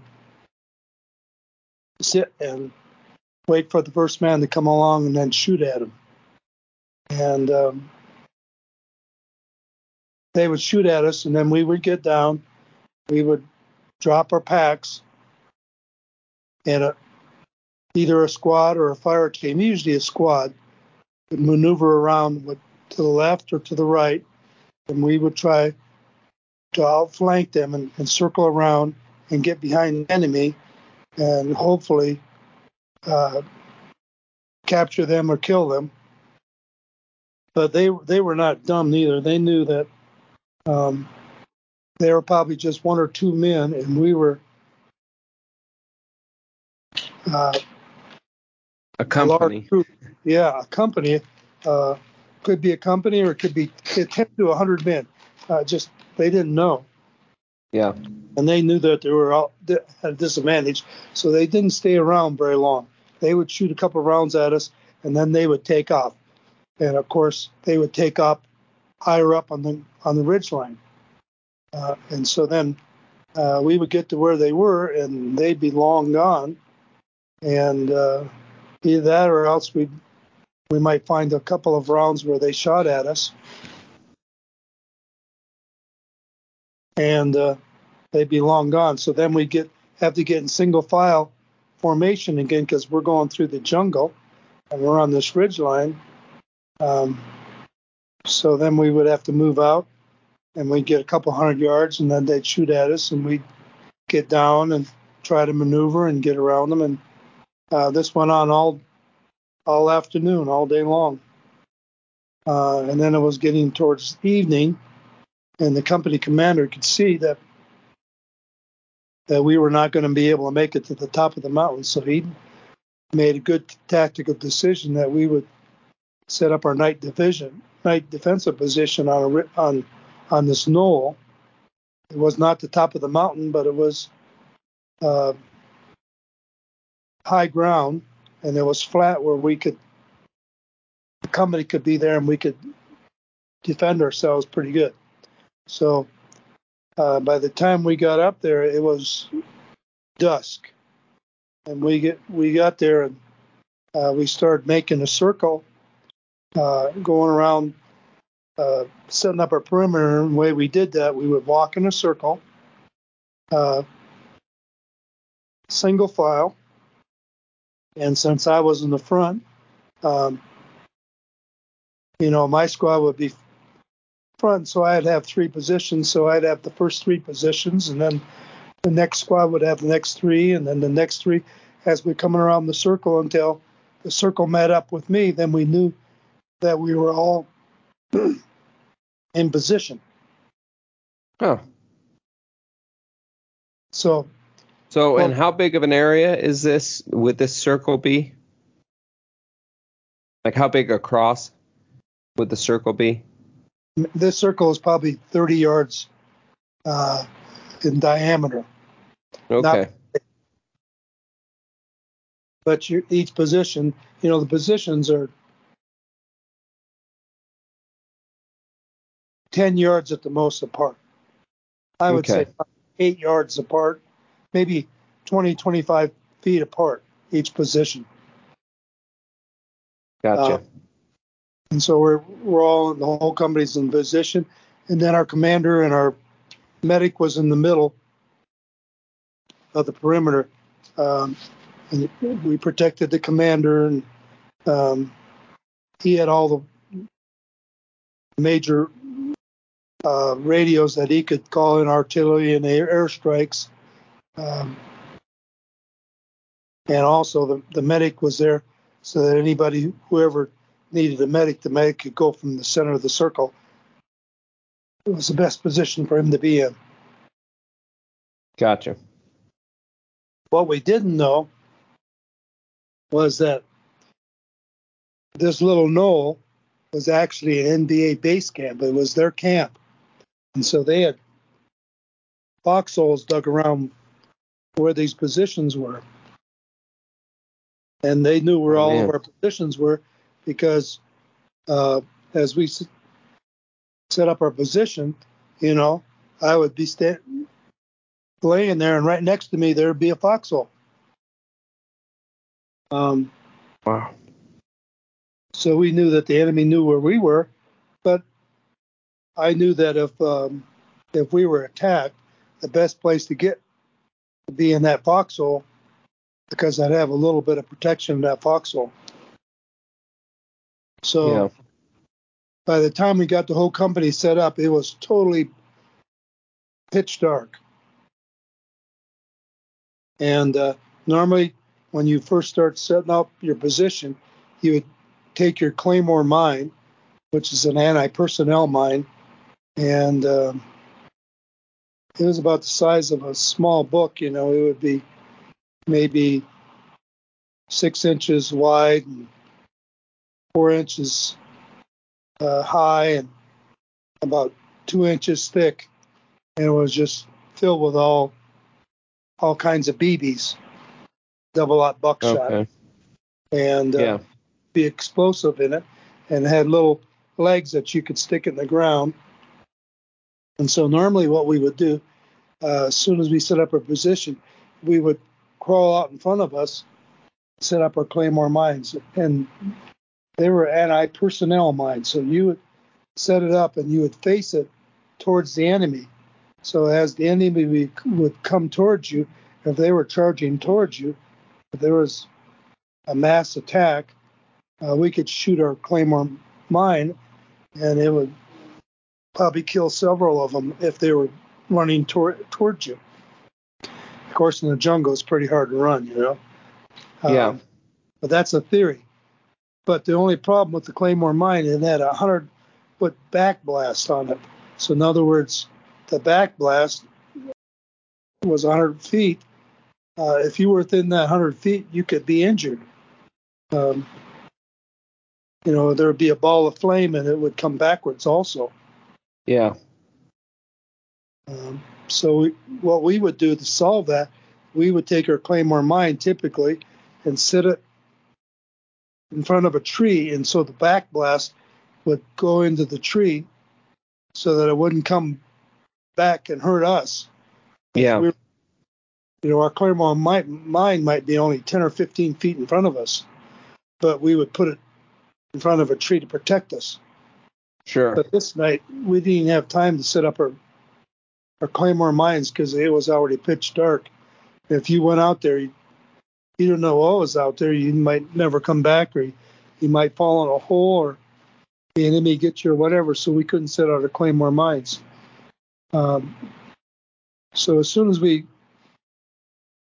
got in our positions, the enemy, we could hear the enemy probing our position. You could hear the brush crack. You know, you lay there, and all of a sudden you you hear a branch break, or uh, some the enemy would step on a a sapling and it go pow, you know, a big noise. And Right.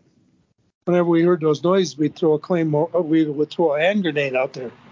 Um, and so this went on all night, and we were on, on 100% guard, uh, alert, and we were laying there, and that went on all night. And just before before dawn, uh, the enemy attacked. They have what they call uh, sapper squads. Uh, they have suicide squads. They would have men that would they would not carry weapons. Uh, they would just have a, a pair of shorts on, and they have like a carpenter's apron, and they would have explosives like TNT on a, with a fuse, and you pull the string, and the fuse would start burning, and then they would take be like throwing sticks of dynamite, but only Uh with huh. and they would try to get close enough to us to throw these uh, explosives out and cause confusion so that uh, injure us so that we would panic and so we would shoot uh, at them and then they would know where we were and the main thing they were trying to get was the machine gun to shoot. If they could get this machine gun to start firing then they know where the machine gun was and they would attack the machine gun. Sure. sapper squads were suicide and they were just out to find out where we were. And that was and the cause chaos. So that when they went out it was suicide. They didn't expect to come back. They were um, giving their life so the rest of, the, of their enemy force could attack us so they started probing our position and they had crawled up that day uh, a new man came into my squad. I got a new man in my squad. In fact, I got two of them. Um, one man's name was Lyle Lepke, and the other man was um,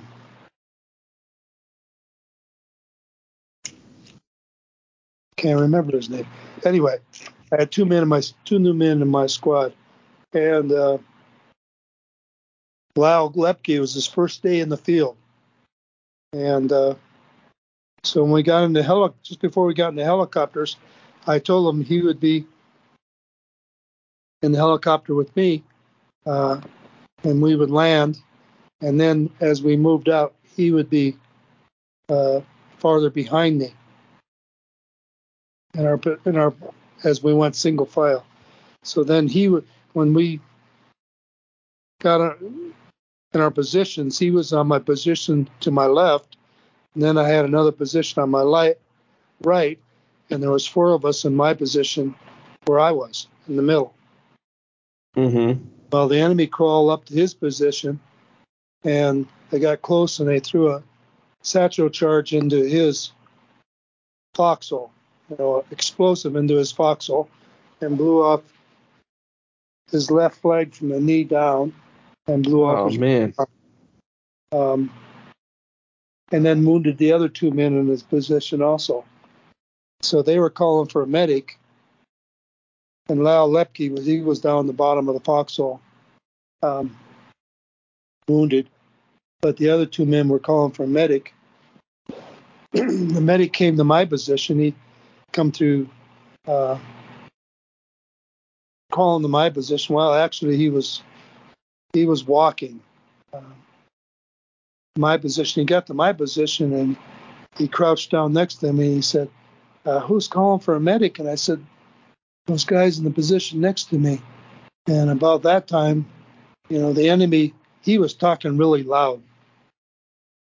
Um, he wasn't afraid apparently, but anyway, uh, he was talking pretty loud, and I was down the foxhole and I was looking up at him, and I was talking real soft so that the enemy couldn't hear me and all of a sudden the explosion landed right next to the medic. Boom, and went off, and he fell on top of me. And uh, I was down in the foxhole. He was laying on top of me, and I pushed him off of me. And I looked up, and there was an enemy standing like three feet away from me. And he had there was a bank, and he had been crawled up the edge of the bank, and he was hiding behind the bank. And then when the medic, uh, when he threw the satchel charge and blew the medic in on top of me, he stood up. And I brought my M16 up and went to shoot him. And when the medic fell on me, it had started it had started raining that night, and the medic was uh, on top of me. He pushed my M16 in the mud. I brought my gun up to shoot, and my gun was jammed. Oh. So the M16, there's a quick release that you hit it, and um, it puts a new round into the chamber, clears the chamber, puts a new round in it. And so I brought my gun up and I shot the man. I shot three three times at him, and he fell over backwards over that bank. and then the medic woke up, and 43 years later, a medic called me on the telephone when we were at Tom's house in Winston-Salem, and he told me, he said, "Is this Ron Aguiar?"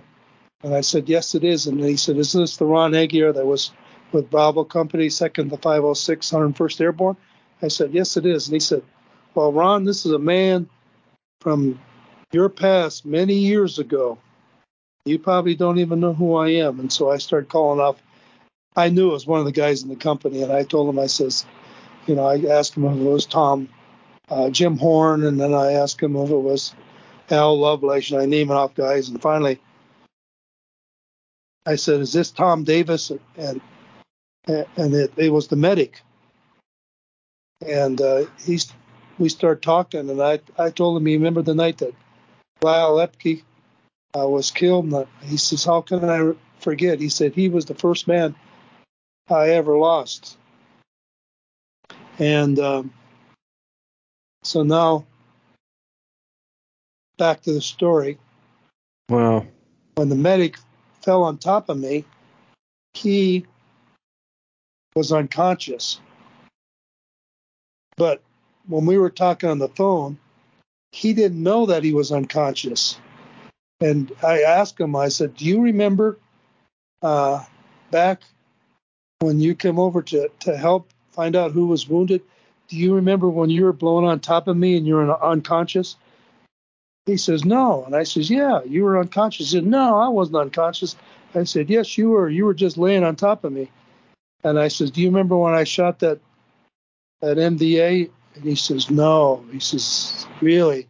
I says, Yeah, I shot that guy uh, that threw the satchel charge at you. He said, Really? He says, I knew you guys always took care of us, you know, because we knew that the medic, if we got hit, if we got injured, the medic was the guy that's going to probably save our life. Right. Do it was going to be, he was going to risk his life for us. He says, he says, no, I, really, I was unconscious. I said yes, and I shot that guy. And then we went over and we pulled Lyle Lepke out of the foxhole and he was wounded. And I said, "You remember that, don't you?" And he says, "Oh yeah, I remember that." He said, "Remember?" Uh, and I named the other two guys that were at the position. He says, "Yeah, I remember that."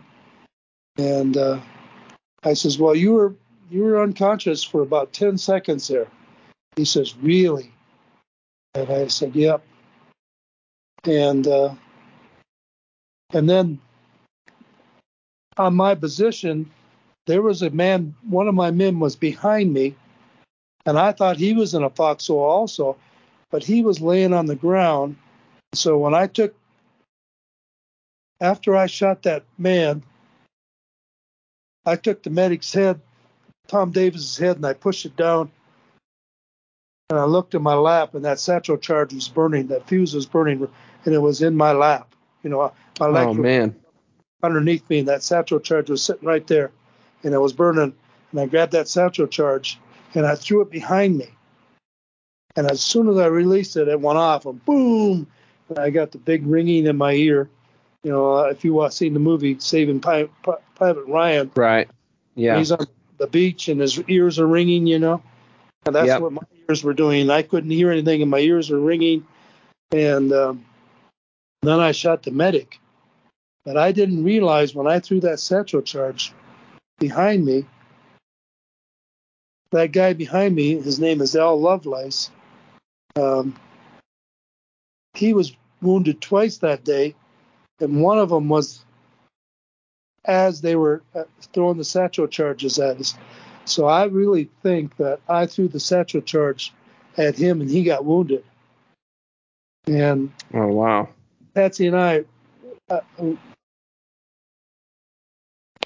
probably five years ago, we stopped, four or five years ago, we stopped off his house and we were talking about it. And I asked him, You were in a foxhole, weren't you behind me?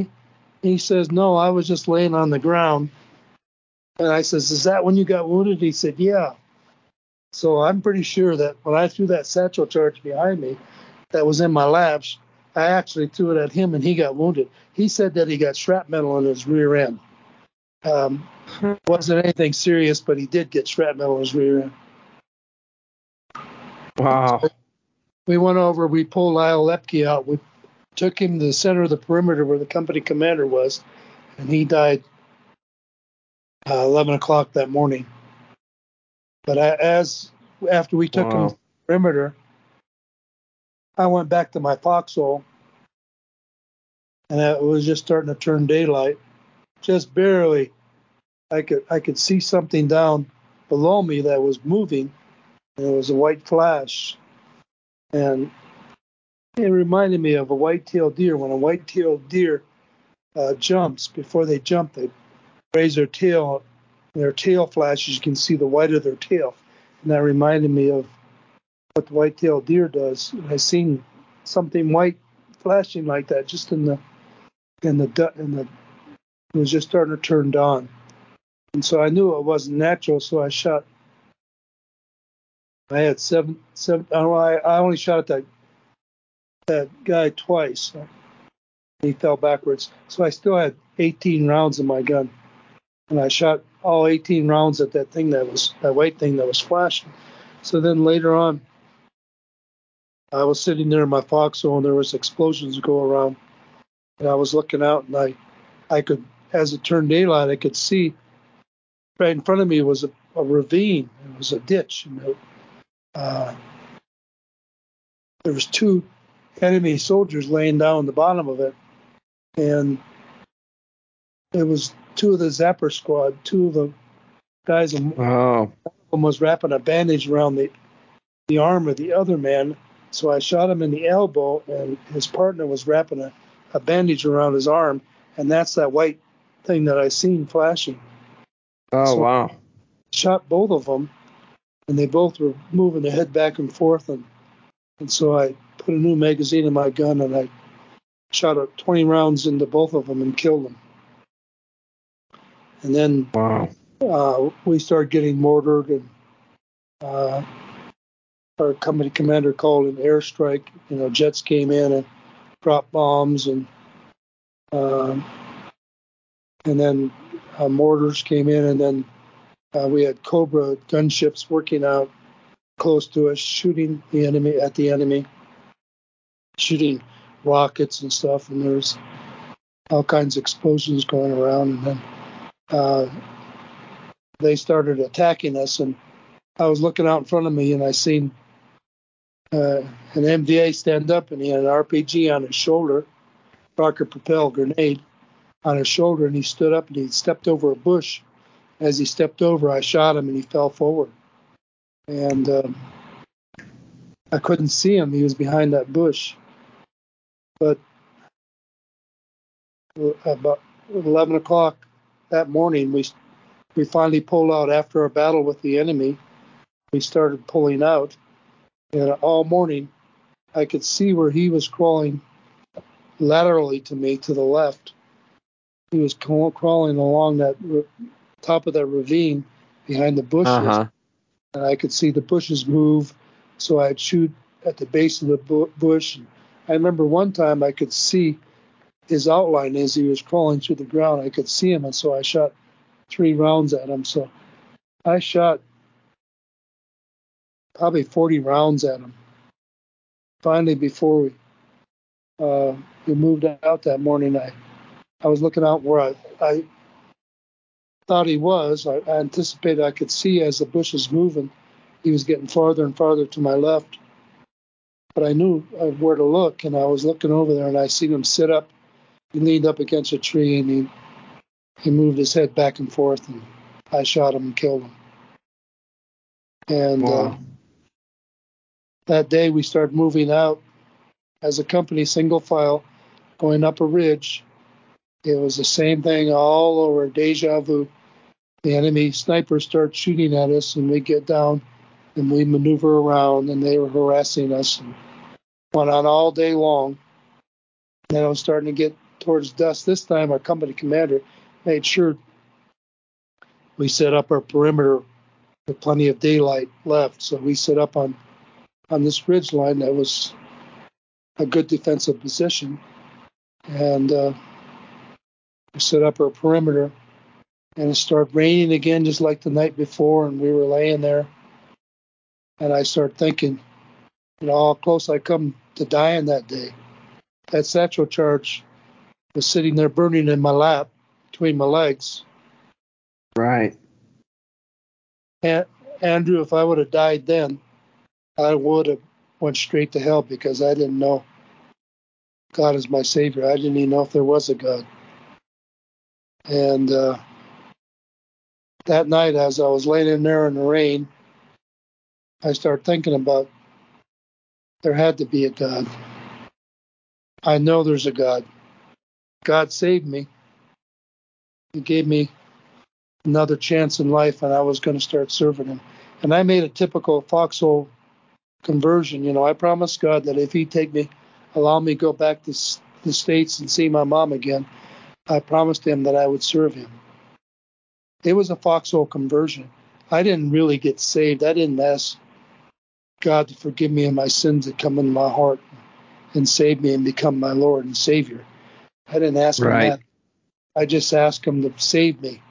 And I but I believed in him. I knew there was a God. And I yeah. I can I I I remember that promise I made to him and when I got went back to the States, you know, when I got out of the army and I I, I my tour of duty, my three years was up. I went back to the States and joined the Lutheran church with my mom I, I wrote and told her about my experience and how close I come to dying.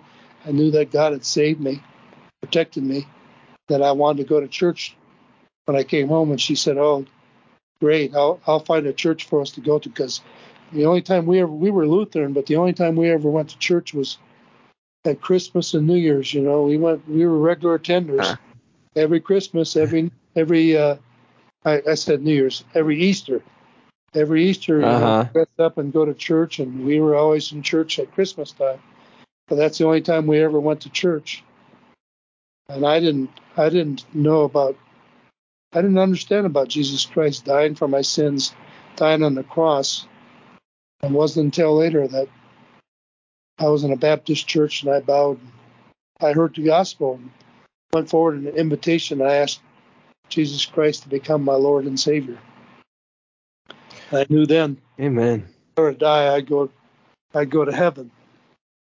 But um,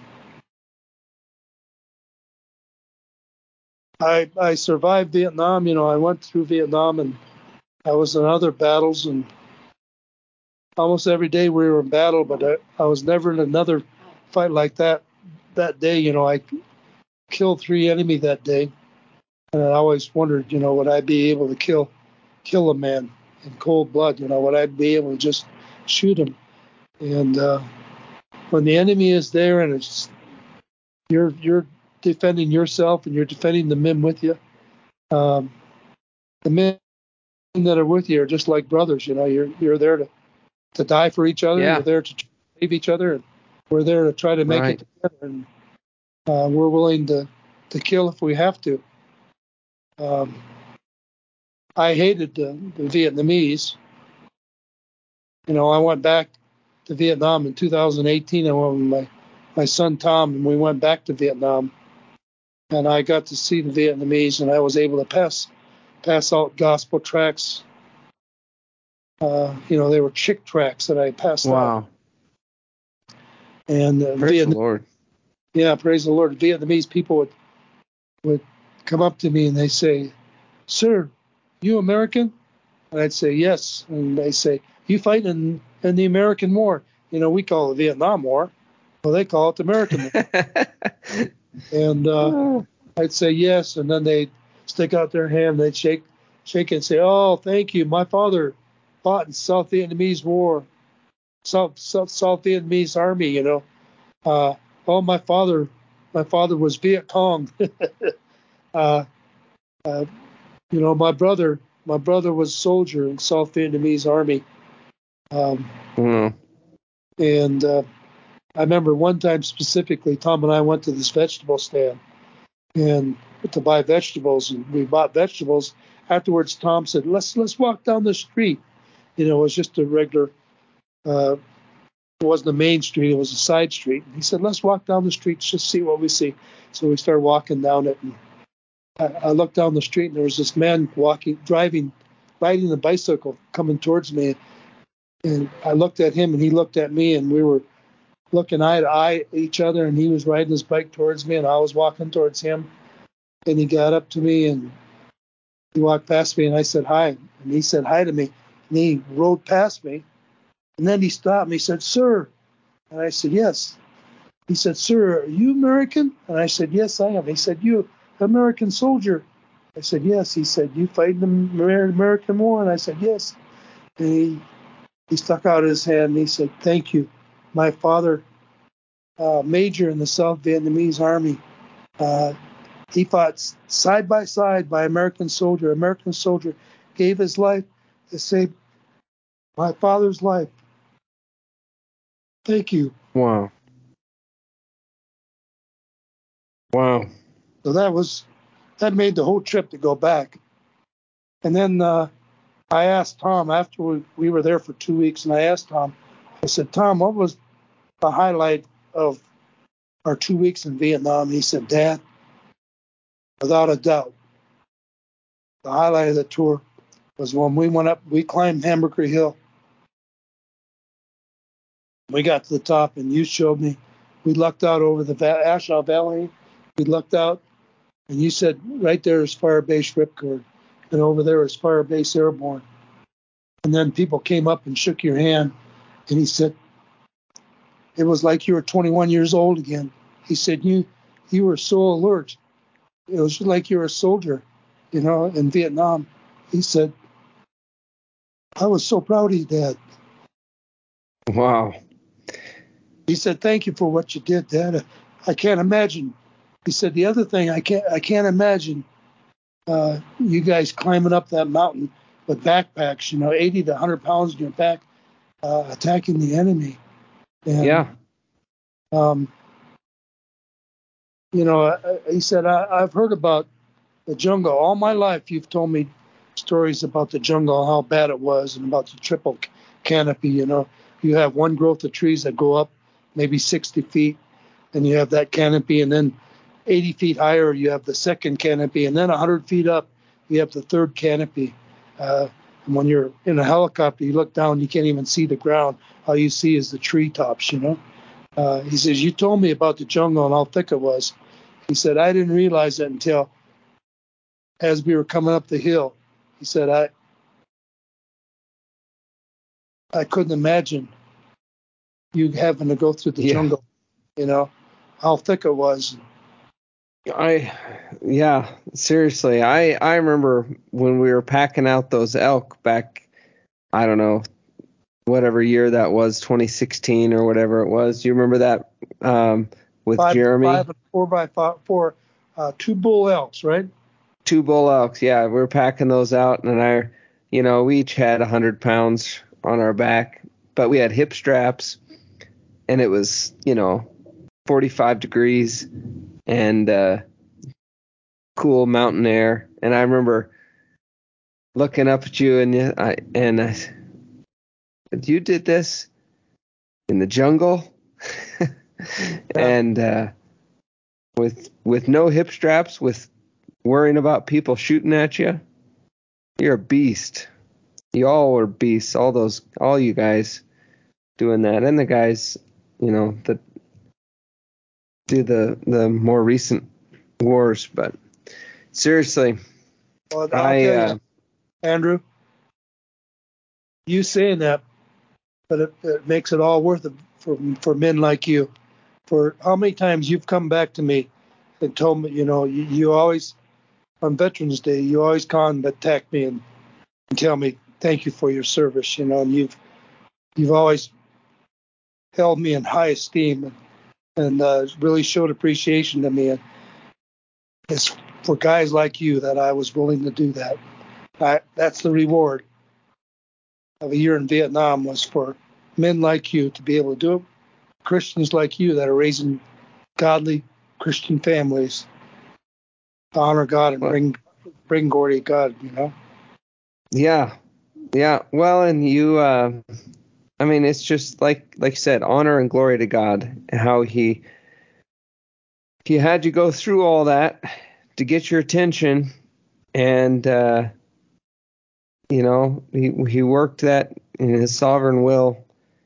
Uh, obviously, like you said, whether you agree with the war or not, um, you know, you you felt it your duty, and you went and you got God got your attention, and you you followed through on your foxhole conversion and you sought the Lord. And, you know, the Bible says, draw near to God and he'll draw nigh to you. And he revealed himself to you and you, you responded. Um, and then, you know, you had a family of your own. And I remember praying for Tom, uh, when Tom was, was, uh, excellent. I don't know how to say astray, you know, yeah. whatever and I remember the the joy of getting to see Tom come come back to the Lord, and you know, of course, now he's got a family, and but you didn't stop there. You didn't. You you shared what was inside of you with uh, with the guys in the youth group. You know, the you were willing to go share your testimony in the youth group, and um, you'd always include us. You know, me and Daniel Trickstad, I remember specifically. I know there's other guys, and sounds like you're still doing it. Going out with Jono, you were telling me before we started recording. You you just went out with Jono, uh, who's got, uh, well, see, I think he's engaged now, and uh, but you'd have me up, me and Daniel up to stain your deck or chop firewood. You know, good good manly stuff and you mentored us and at least I view you as mentor. And that that's what it really is you know I just I value that so much because you could have gone through all that and I you know I don't fault guys who don't want to talk about it or anything but they just uh it's not selfish necessarily it's just it's just how much more I I value what uh, what you put into me. I know it took effort and stuff. You could have hired anybody to stain your deck, and I just appreciate you you uh, hiring me and Daniel and and being willing to teach us a thing or two. And okay. when we were sawing firewood and we were slacking off, you're telling you know make sure you do a good job. You know you've been you've been sitting long enough. You know giving us a hard time and and uh, it was good for us. It was good for us, and I think it was I don't know, but uh, it's probably probably good for you too. Um, yeah and think you know um, the, us doing the 14ers you know we we did yeah several 14ers together you know i remember coming down uh, i think it was columbia was it columbia or harvard and one of us lost our wallet was it you or was it me it, when we were sliding down the rocks remember it was it was you i think um on our, on our behinds and those uh, the uh, the rocks were sliding. You know, there were loose rocks. Scree, and was, yeah. Yeah, it was scree, and we're sliding down. And then we we cl- we, we climbed Belford and uh, Missouri, Oxford, Oxford, Missouri. Yeah. Um, we're yeah, yep. I we did several. We tried Shavano. I was with you on one of your one of your many attempts to get Shavano. Yeah, yeah. And uh, no, Belford, no, Oxford. We did Shavano, but we kept on climbing Shavano, except the one time we went the wrong way. The wrong that's well, that's that's the one I uh, I was with you on. Was when we we were. On, we were on the wrong mountain. We everything right. we followed the directions to a T, and then we got up and there's Shavano, yeah, uh, half mile horizontal and uh, 3,000 foot valley between us and that yep. mountain.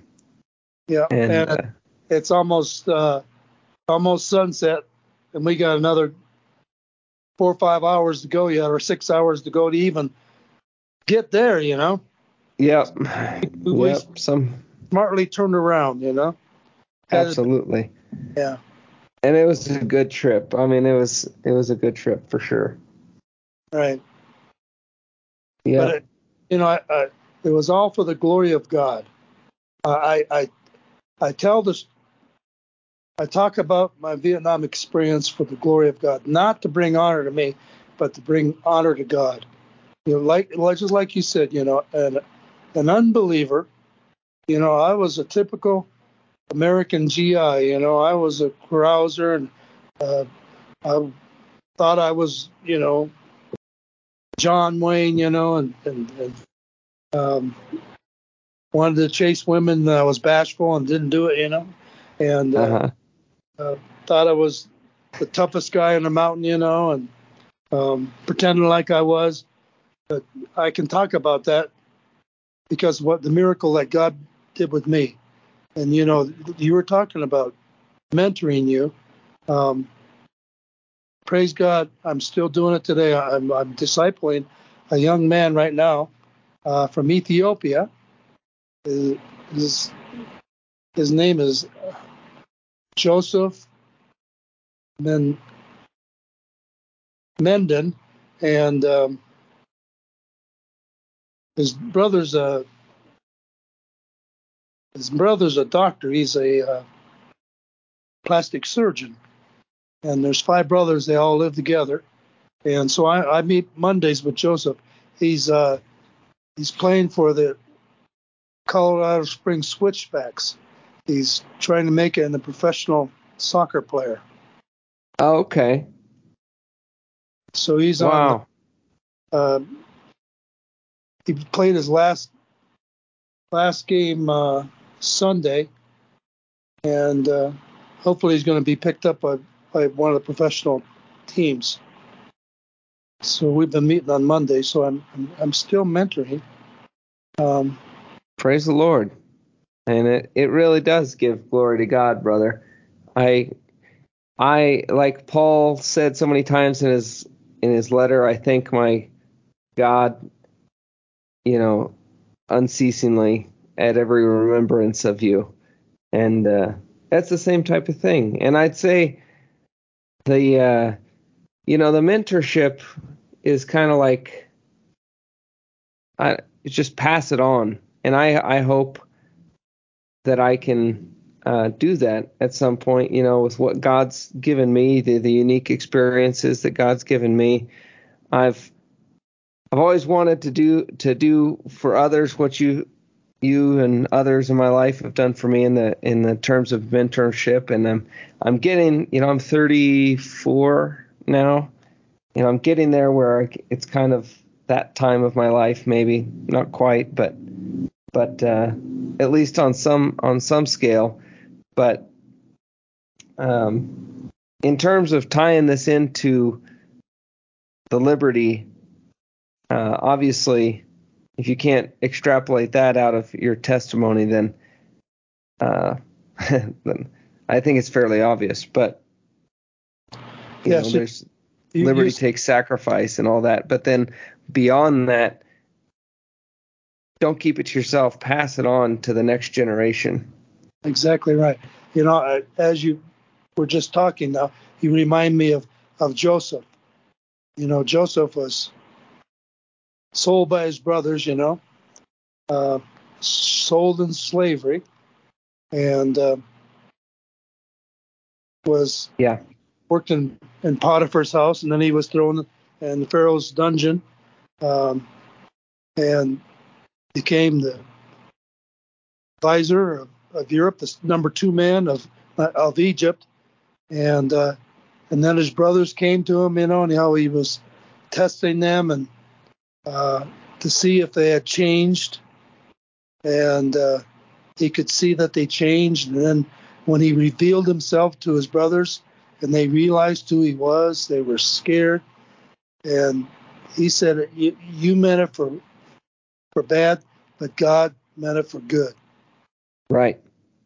um, what a what a tremendous you know we many things in our life that we could we could let them be bad but god turns them into good you know god made me the man that i am you know i'm sitting here patsy's sitting with me you know you know patsy and you know how faithful a wife she's been to me and uh you know like you say you know tom tom was was backslidden and uh for a year a year and a half and and yet he met a w- wonderful wife and god performed a miracle in his daughter a real miracle you know and she only weighed 12 Yeah. ounces and uh you know just a, a godly family and I, you know charlotte she's she still goes knocking on doors and visitation every week her and Siobhan you know Siobhan don't you Yeah. hmm yeah they go visiting every saturday uh knocking on doors um